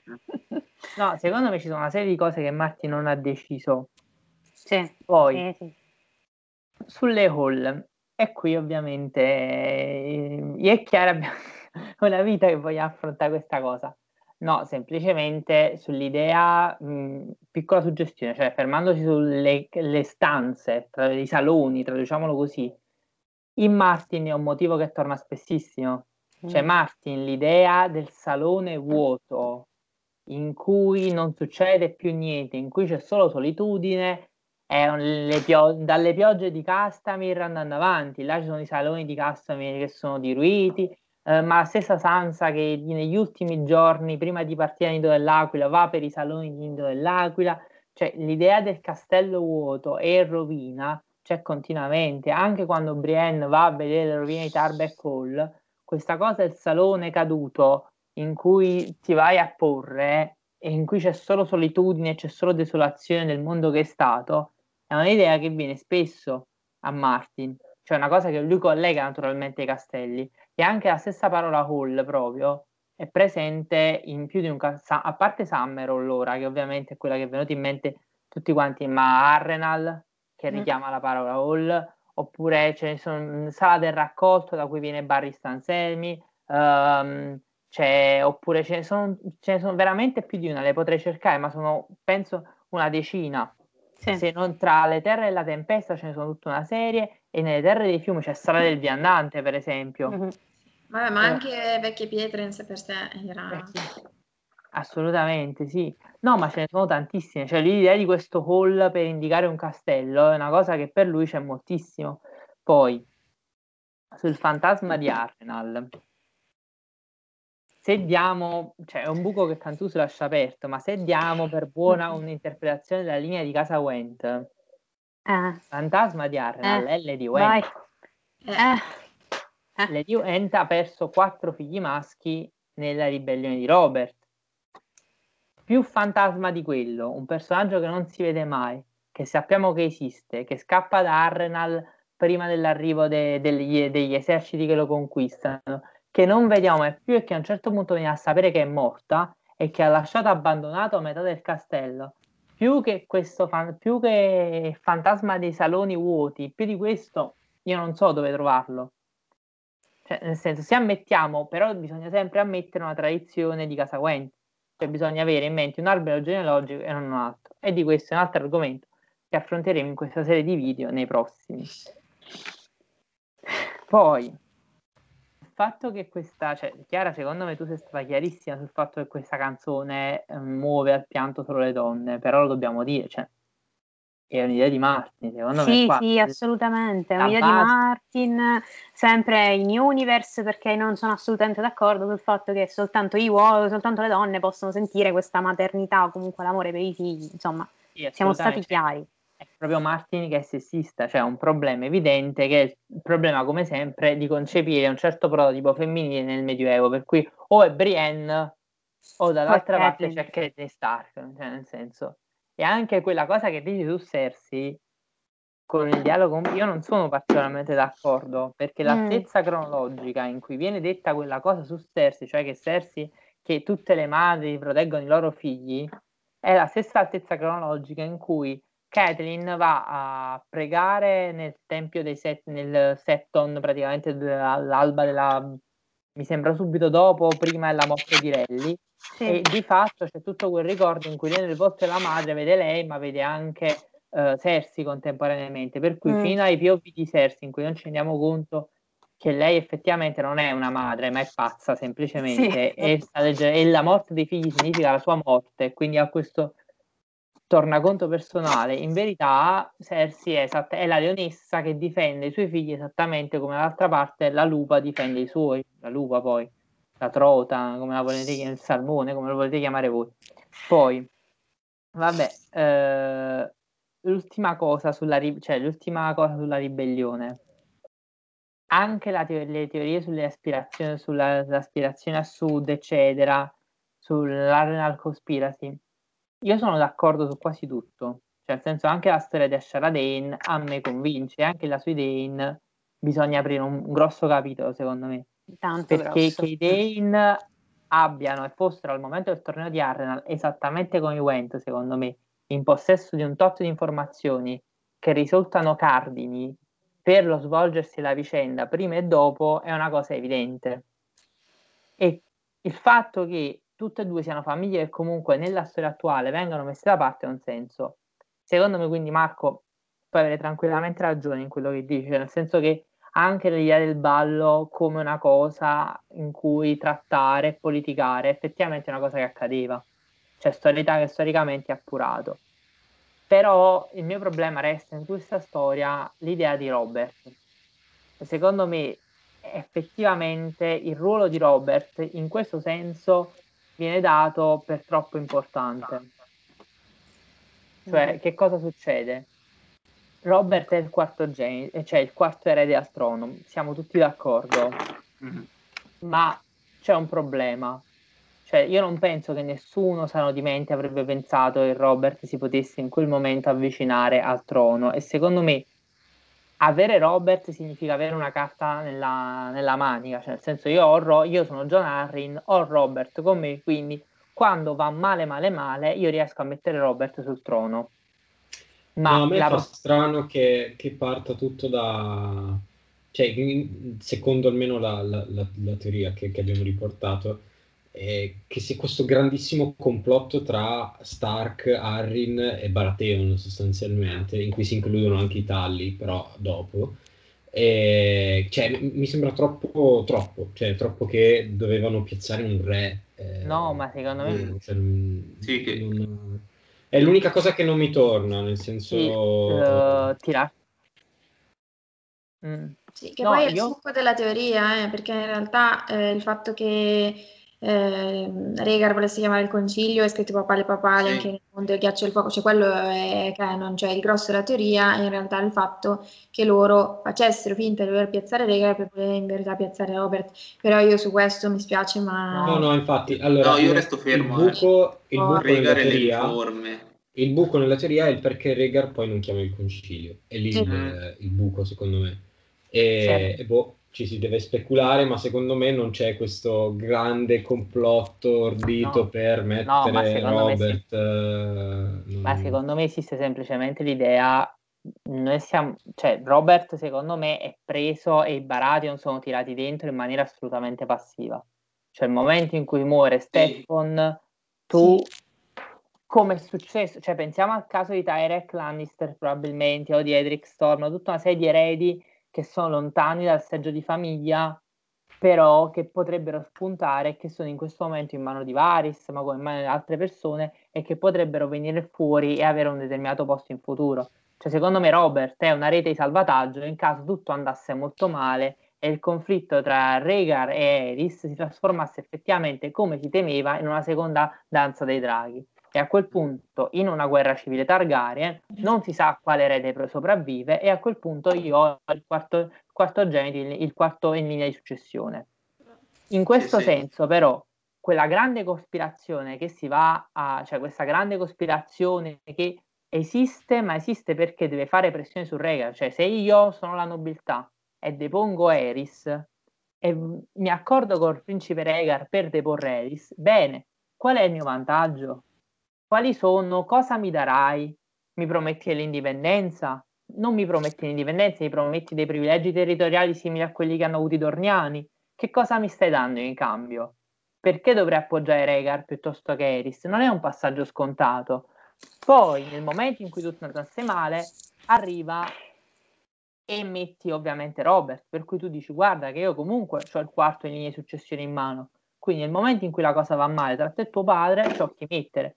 Sul perché Regar non abbia convocato, mh, secondo me un po' Regar prende una, roba in, una botta in testa, secondo me ci sta, ci sta effettivamente il fatto che non si aspettava Eris.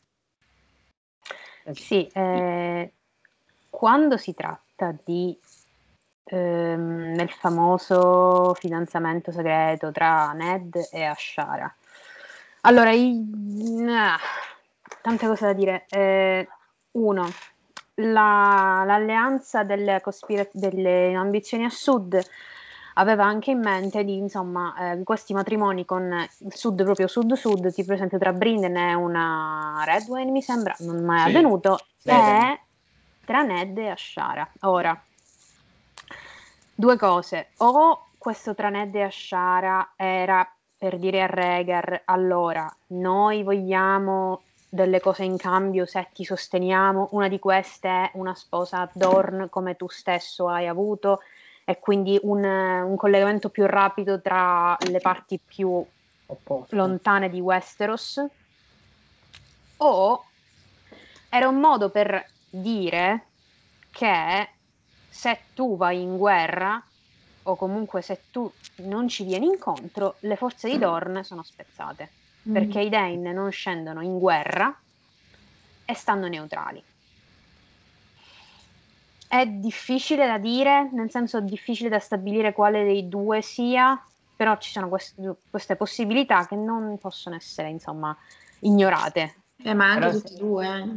eh. Sì, e ma- poteva anche essere. Ma secondo me va messa anche una terza. Cioè, Mm. qua secondo me si parlava anche proprio di gabelle, di riconoscimenti, di abbassamenti delle tasse. Sì. Cioè, il fatto che ci sia stata poco tempo prima Duskind, la rivolta di Duskind, ci dice che effettivamente il clima era quello in cui si stava chiedendo più autonomia, perché i Targaryen si sono indeboliti, non possono assicurare la copertura che è stata quella de- mh, che hanno avuto fino al regno di Egon V. Egon V ha spadroneggiato a dispetto della feudalità e io come nobile del feudale chiedo dei privilegi che mi possono difendere da quelle che sono le- da quello che potrebbe essere il futuro semplicemente. Per cui sì secondo me c'è quello che dici tu anche perché i Dane e i Martell parliamo di due estremità diverse di Dorn e tra l'altro Mm. questo qua è il periodo in cui Oberyn ha fatto casino con gli Ironwood quindi Dorn è proprio spaccata in due parti.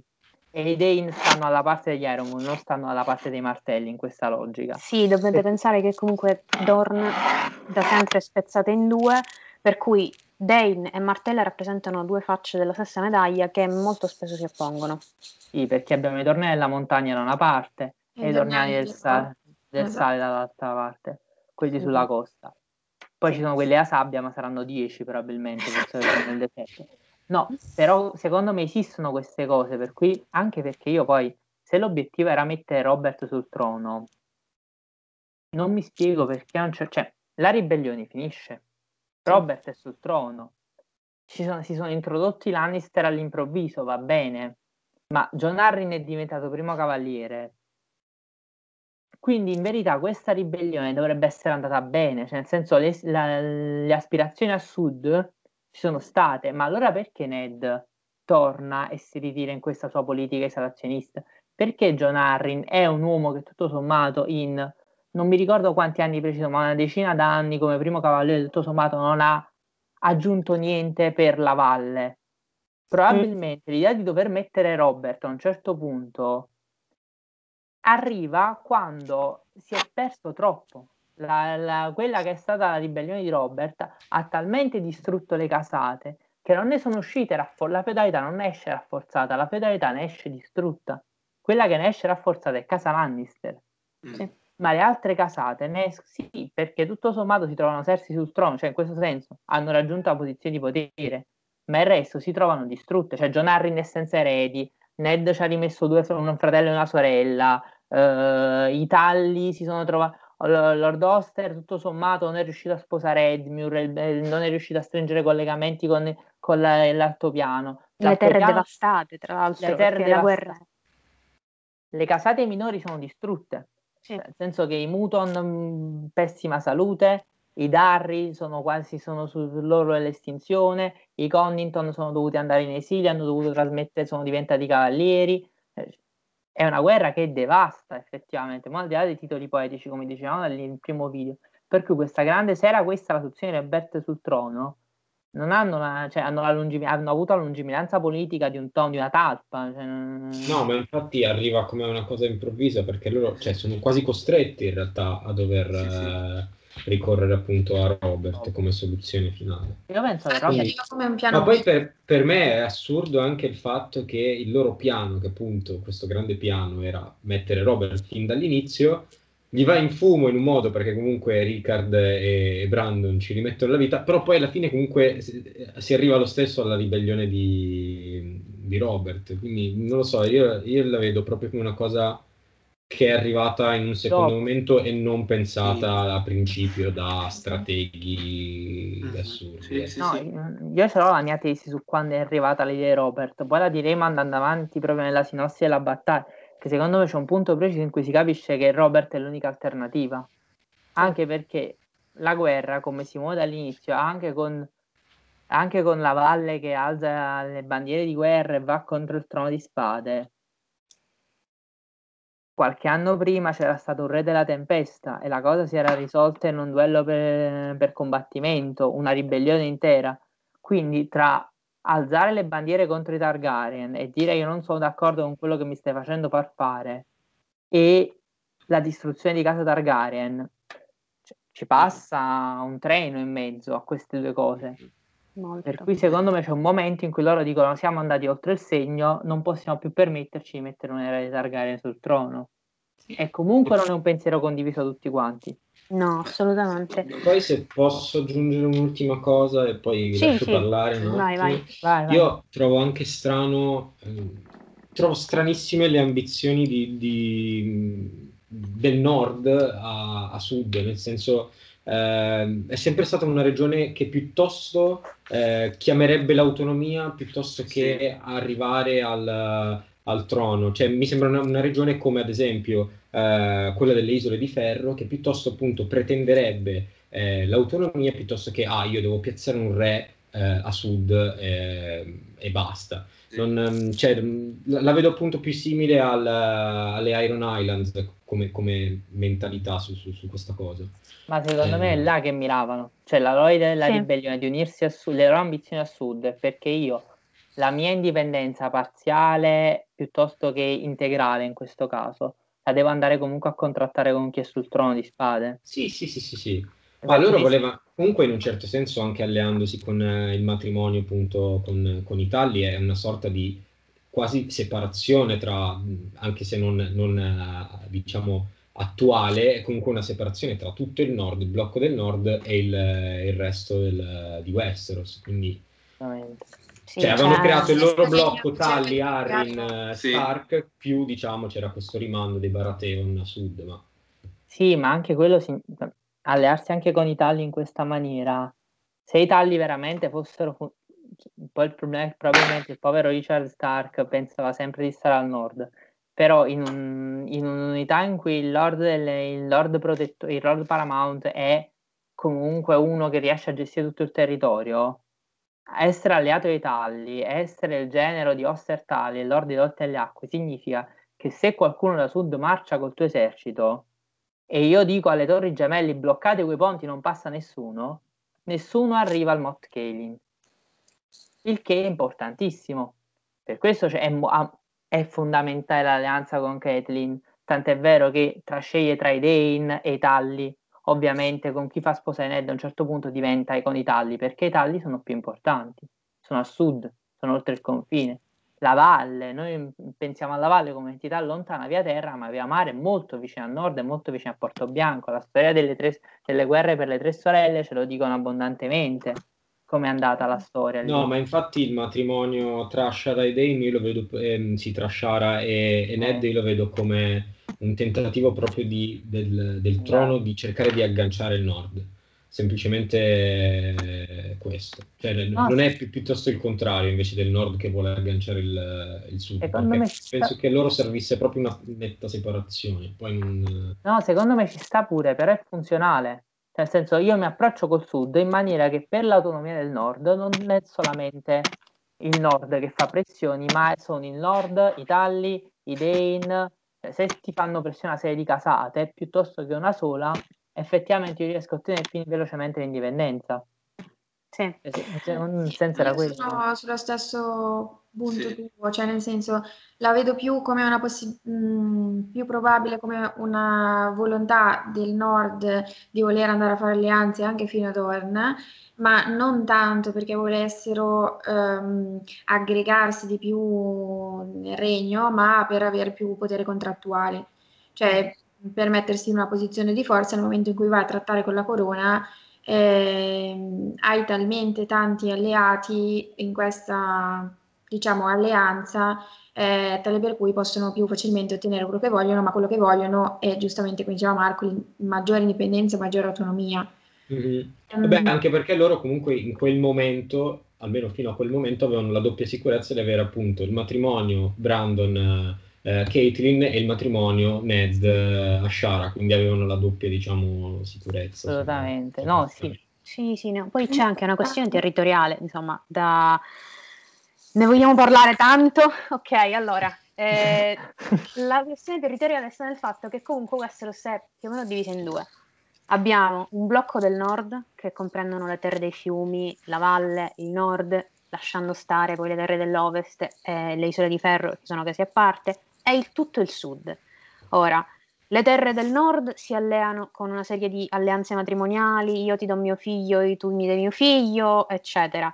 E come, insomma, ciliegina sulla torta, ti prendono eh, l'erede del, mm, delle terre della tempesta, che comunque sta dal lato del, del mare stretto, perché comunque vogliono mettere delle, delle pressioni nel- nelle terre della corona, che stanno schiacciate tra la valle e le terre dei fiumi e le terre della tempesta, in modo tale che dici ok, io ho tutti questi territori, se non mi dai quello che vuoi, allora è guerra totale. È una- anche una questione, secondo me, economica. eh, con i Dane, che c'è praticamente l'alleanza con i Dane, c'è il porto dall'altra parte del, del mare, del mare, non dall'altra, dalla parte del mare del tramonto, che è vicino ad Arbor, che è vicino alla vecchia città, che comunque ti dà mh, un accesso al mare dall'altra parte, cosa che non, ha- non- non- non è possibile perché, per esempio, c'hai soltanto, mi sembra, Sigurd nelle terre dei fiumi e al nord non hai niente. Ci sono una serie di questioni che si aggiungono a questa alleanza che sicuramente ah, una delle cose che ovviamente non mi trovo d'accordo, sono d'accordo con voi, è che non volevano mettere Robert sul trono. Cioè, questo è un, un punto cieco, secondo me, di King Littlefinger che dice loro volevano mettere Robert sul trono, secondo me non è affatto così. Cioè, loro l'unica cosa a cui puntavano era, secondo me, soltanto una certa indipendenza ehm, dal, dal trono di spade, sia economica che secondo me anche territoriale. Ma questa è una mia idea. Sì, sì. Mm. Ma tra l'altro, ehm, cioè tutte le cose che lui va a dimostrare, che sono secondo me molto giuste, tipo i vari, eh, le varie persone che ballano con Shara, perché in realtà quello è un modo per negoziare dal punto di vista politico, insomma, eh, tutta l'analisi del, del torneo, dei rapporti tra Rega e il padre, cioè tutte quelle cose sono giuste, ma tornano con il fatto eh, che loro volessero far chiamare il concilio, sostenere Rhaegar in quel concilio, a patto che ovviamente gli desse tutte le, le varie concessioni che loro chiedevano. Ah, Cioè, la, la questione di in realtà volevano mettere Robert non è suffragata da niente. Cioè, lui tenta di eh, usare tutte queste analisi, che sono di per sé giuste, per sostenere la sua teoria di in realtà volevano mettere Robert, ma in realtà non c'è base testuale. Cioè, l'unica eh, l'unica cosa che si può dire è che tornano tutte con il fatto che loro volessero sostenere Reagan a patto di ottenere eh, tutti i favori che volevano. Quindi eh, tra- la cosa, tra l'altro, che più non torna, perché lui arriva fino alla fine, portando avanti questa storia di in realtà volevano mettere Robert, e arriva al punto morto, perché c'è la questione di come Reagan conclude il torneo, che no- non torna assolutamente con, eh, con la sua teoria, e c'è questa cosa che per me è veramente imbarazzante di Lianna che gli va a fare la spia e lui che in metodo mafioso gli dice qualcuno ha parlato, cioè è, è assurda, ma al di là del, fa- del fatto che Lianna vada a fare questa scenetta, ma eh, se tu veramente sei venuto a sapere che la- i più grandi dei tuoi vassalli hanno fatto un'alleanza per piazzare qualcun altro eh, sul trono al posto tuo, cioè, ma tu vai a fa- risolvi la situazione andando a dare la coroncina di rose Alianna. Cioè, ma ha senso questa cosa? Ma non ha nessun senso. Cioè, a parte che primo prendi provvedimenti, perché se ven- sei venuto a sapere una roba del genere, indaghi e cioè, No, se sei venuto a sapere una cosa del genere, chiudi assolutamente non è Arrenal. una cosa che puoi far passare dicendo oh guardate che ho capito il vostro giochetto, mo state zitti, cioè, no. E seconda cosa, comunque non avrebbe senso che lui, standosene appunto tranquillino senza andare ad arrestare nessuno, eh, se li metta contro. Cioè tu sai che hai un'alleanza di potenti che sono contro di te e cosa fai? Vai a fare una mossa che nell'idea di King Littlefinger sarebbe per avvisarli che tu hai capito, ma non ha senso. Vai a fare una mossa che te li inimica ancora di più, ma piuttosto se non vuoi fare la parte di quello che agisce con la forza, ma li vuoi riportare dalla tua parte eh, con favori politici, allora eh, non ha senso comunque. Non ha senso comunque che, che fai questa mossa che li offende tutti quanti e te li porta ancora più contro. Cioè, o li soffochi con la forza, o te li porti dalla tua parte. Di sicuro non te li nemichi senza di più, poi non fai nulla, poi te ne torni a casa bello e tranquillo. Cioè, capite che non... non- non- no. No, Eh, tu solle- certo. Vai, vai, Jacopo, scusami. No, no, dico cioè che è tutto giusto, nel senso sono d'accordo, infatti, cioè è, è anche il fatto che il, il concilio probabilmente cioè, si poteva anche chiamare a- alla fine del torneo, ma e, e probabilmente cioè, m- magari, cioè, non lo sappiamo, erano già d'accordo Rhaegar e quei lord lì, solo che poi vabbè Rhaegar vede Lianna come, la cav- come il cavaliere dell'albero ridente, sbrocca, fa il casino che fa e manda tutto a quel paese. Eh, il problema è che secondo me, Bea, tu apri un problema serio, cioè perché si conclude senza concilio alla fine Arrenal. Eh sì. Dopodiché la cosa, cioè, secondo me siamo tutti d'accordo qui. Noi abbiamo detto tante volte che il Gran Concilio è molto simile all'elezione dell'impero, l'imperatore del Sacro Romano Impero Germanico, quando si dovevano convocare gli elettori, i, i conti elettori e i vescovi elettori, si metteva sul piatto che cosa mi offri? È una cosa che avviene Sì. e che materialmente noi possiamo pensare sia avvenuta pure prima, prima nel, nel Gran Concilio che conosciamo, quando è stato portato Viserys I contro Leonor Venarion. Ora, ultima cosa sul nord. Il nord ha subito probabilmente storicamente una sola volta l'influenza dei Re Targaryen ed è stato un disastro. Martin lo dice più volte, cioè quando è stato fatto il nuovo dono e Alisan ha dato i nuovi terreni ai guardiani della notte, I guardiani sono morti. Stark- per- no, ma a parte i i guardiani sono morti, ma per gli Stark è stata una rovina Sì. perché sono, sono stati espropriati una parte dei loro terreni. Quindi chiedere le autonomie per cui in futuro, col clima che si sta vivendo, che è evidentemente molto più precario per i Targaryen, dire questi gli viene un'altra volta una capata, vengono da nord e ci tolgono e ci espropriano di altri terreni, è grave. È ovvio che vado a cercare delle alleanze in maniera da poter portare qualcosa se si sta aprendo una guerra interna a casa Targaryen, prima che si arrivi al momento in cui ah, io vengo toccato come regno. Tra l'altro è una cosa che hanno fatto gli Stark storicamente. Sì. Cioè, durante l'ora del lupo è la Sì. fine di una guerra tra Targaryen in cui a un certo punto gli Stark, come quasi tutte le altre casate, in verità c'è da dirlo, anche se c'è un ruolo fortissimo in quel caso dei Velaryon, si mettono da, arrivano ad applaudire e dicono bene, che cosa possiamo fare? In che modo possiamo restaurare l'ordine? In che modo non possiamo essere toccati da quello che è avvenuto? Perché anche questo senso qua, perché gli Stark si sono schierati con i neri e i neri non hanno vinto la guerra. No. Tra l'altro, alla fine della danza abbiamo Cregan Stark che si sposa una donna delle Terre dei Fiumi. Tra l'altro, Eh, tra l'altro, giusto quindi, per... Vabbè, giusto poi perché della- sottolineare. della danza ne parleremo un giorno. Un giorno nel 2025 ne parleremo. No, comunque, Uscirà prima la serie, purtroppo. Eh, Madonna, Vabbè. a quel punto saremo schifati alla danza. esatto. danza che chi? Che cos'è? Chi, che cos'è? Che vuol dire? Chi è Renira? Renira chi? Quella- una- un'altra, un'altra, un'altra Cersei in completino fetish, ragazzi, non ce la faccio. Veramente. Un'altra Cersei vestita di latex non ce la faccio, cioè veramente. No, ma infatti possono chiamare direttamente Alina a sto punto, dato. Gli danno l'Emmy per questo, non gliela danno per altro. Mamma mia. Vabbè, No. comunque tornando un attimo sul punto di prima che dicevi, resta il problema del perché Reagan non ha chiamato il concilio, è vero, resta il problema. La spiegazione mh, pff, più sensata. Cioè, proprio il cambio dare. di idea è il problema. Cioè, lui, Cambia perché lui, idea. lui re- Eh. incorona Lianna a un certo punto. Esatto, cioè, blocca. mm, probabilmente è vera la spiegazione più banale, che è anche quella che ci passa in sostanza al mondo, che è, ehm, ha cambiato idea per il fatto che si è presentato Eris e quindi in qualche modo eh, i, con- i consiglieri di Eris l'hanno beccata, cioè eh, ha davvero ha sortito l'effetto sperato il fatto di averlo mandato lì di persona. No, Sì, allora- è un po' debole, però è l'unica che abbiamo, cioè io non vedo niente Io ci metto di mezzo, so che è un po' smielata, eccetera, però nel momento che è, proprio- è quasi Eris in realtà a spingere per, per- per far- per fargli prendere questa direzione, perché è lui stesso a metterlo sulle tracce del, appunto del, del cavaliere con, con l'albero che ride. E secondo me in quel momento eh, può essere nata questa famosa scintilla che Sì, cioè, io- comunque, eh, sta comunque qualche che da- dubbio, ma eh, Da quando Rhaegar non mi so incontra dare altre Lyanna, risposte.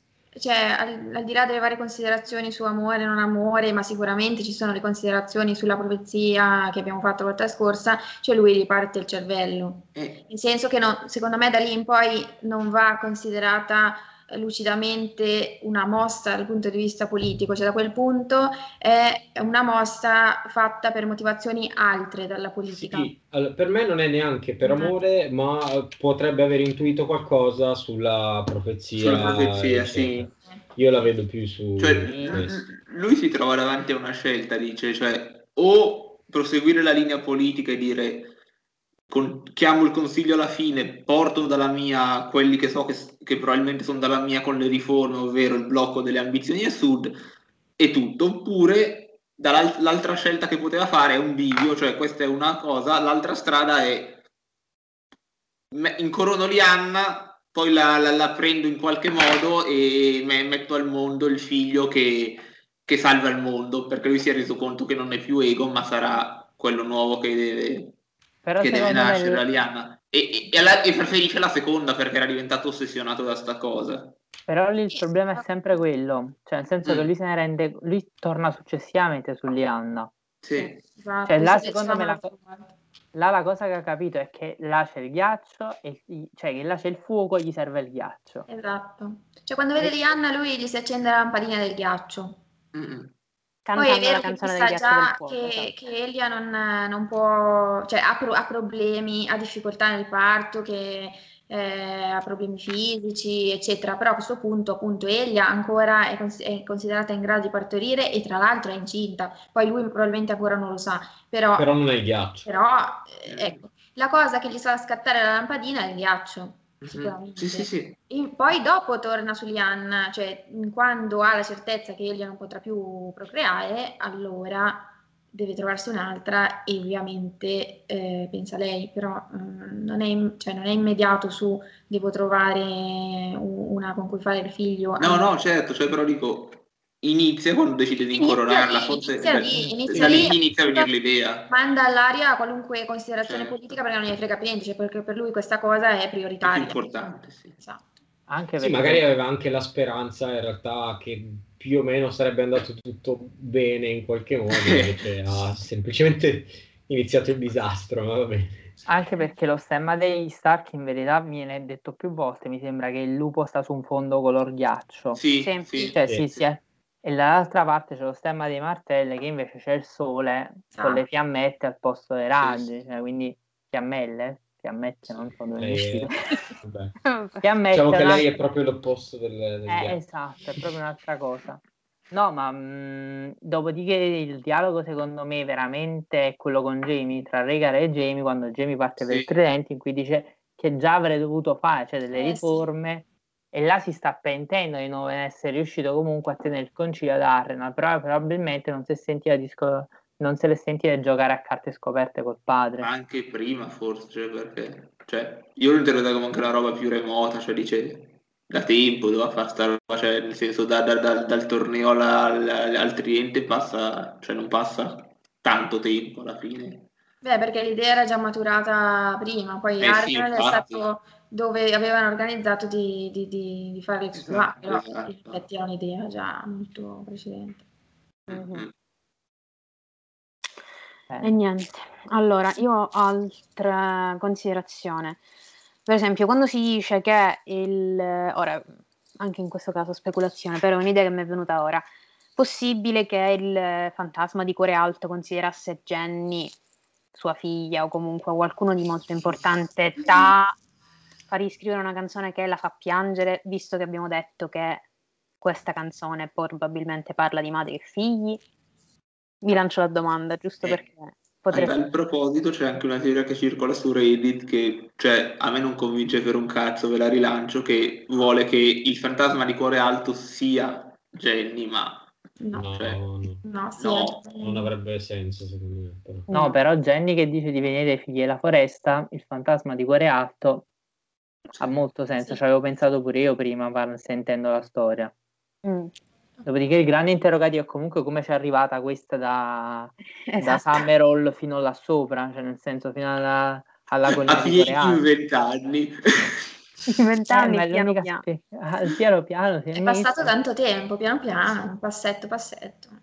Eh, Nessuno l'ha vista però. Ci sono basta. zone di non, di- di- dove non sono attraversato quella zona Non centrale di è Westeros. densamente popolata Westeros, se la mettiamo su questo piano. No, Jacopo, c'è una zona centrale di Westeros tra le Eh. regioni, tra l'altopiano e i fiumi, È vuota. è vuota. È vuota, è vuota. A sud-ovest di Arrenan che c'è? Sotto, Eh. sotto Tempio di Pietra che ci sta? È il Canada di Westeros. Eh, capito? C'è il Canada lì in mezzo, cioè, sotto a un certo punto si arriva... Che ci sta sotto? Ci sta Ponte Amaro, ma sopra Ponte Amaro Niente, niente, niente. le terre, de- le terre della tempesta, sala del raccolto, poi Sì, sì. un buco là in mezzo. Un cioè, buco in mezzo che boh, è passata. Vabbè, ci è arrivata Old Stones in qualche modo. Avrà camminato per un... Esatto. Eh, altra considerazione, più una critica che voglio fare. Nella seconda parte, quando si par- parlava di Sansa e di Marillion che dice ah, cantava tutte queste canzoni e parla, cantava di Jenny e di Holston e poi da qua se ne va, ah questa canzone parla di tradimenti, omicidi eccetera. Secondo me qua fa un errore di considerare Jenny, Jenny, la canzone di Jenny e i tradimenti eccetera come un'unica cosa. Secondo me non è così. Quindi questa parte un po' mi traballa. Sì, ma poi No. la parte ehm, della valle con Marillion già traballa perché Marillion è, è vivo, raga, cioè, quindi... In qualche modo questa non vale. Eh, Ma ah, poi anche, anche non un'altra cosa. commentare gente, per favore. Esattamente. Poi, oddio, che avete detto? Ma perché? No. Cioè, se- secondo me la teoria è bella, però si dimentica che- di una cosa, che a Martin piace seminare false piste, no? Cioè, cioè, nel senso, se- se- se- se- l- la teoria dice, oh sì, ognuno che canta sta canzone, sì, triste, commovente, eccetera, eccetera, eccetera, ah, per forza sono tutte, tutte queste canzoni descritte con questo oggettivo sono per forza la Jenny Song. Cioè, se, se- se seguiamo questa teoria, ci sono tipo 20 Azora High, nelle- nel- cioè, perché c'è John, c'è Daenerys, cioè, ce ne sono un sacco. Cioè, quindi è probabile che magari alcune di queste siano anche de- de- delle false piste messe da Martin per distrarre, come ha fatto con Azora High. Mi Mhm. scatterò una foto di Tiziano Ferro e la Jenny Song. Ma tanto sappiamo tutti che Azor Ahai è Aria. Ovviamente, ovviamente, ovviamente. Mamma mia. Allora, eh, non so se volete aggiungere altro, possiamo continuare. Ma se abbiamo finito la discussione, per me possiamo chiudere qua anche perché stiamo passando abbastanza tempo. Sì. Siamo Sì, quasi a un'ora e cinquanta. Quindi direi di chiudere e mm, ci vediamo alla prossima, al prossimo video. Allora, noi il prossimo video avevamo pensato, cioè no, annunziato, e sicuramente saranno i capitoli di Jamie, i primi due di Storm of Sword. Così iniziamo Jamie, facciamo felici Domenico, Marco e Jacopo eh, e, e poi probabilmente gli altri due della ribellione. Non vi faremo aspettare mesi come l'altra volta, anche perché anche noi a una certa la vogliamo tagliare questa cosa della ribellione, ce la trasciniamo da troppo tempo. Quindi niente, fateci sapere cosa ne pensate qua sotto nei commenti, saremo molto felici di leggere le vostre opinioni, anche perché ragazzi leggiamo tutto, tutto. E niente, quindi potete trovarci su tutti i social, Facebook, Instagram e Twitter, sempre qua sotto. Abbiamo anche una mail che potete trovare sul canale. E iscrivetevi, attivate la campanella, mettete like, condividete e noi ci vediamo al prossimo video. Ciao! Ciao. Ciao. Ciao.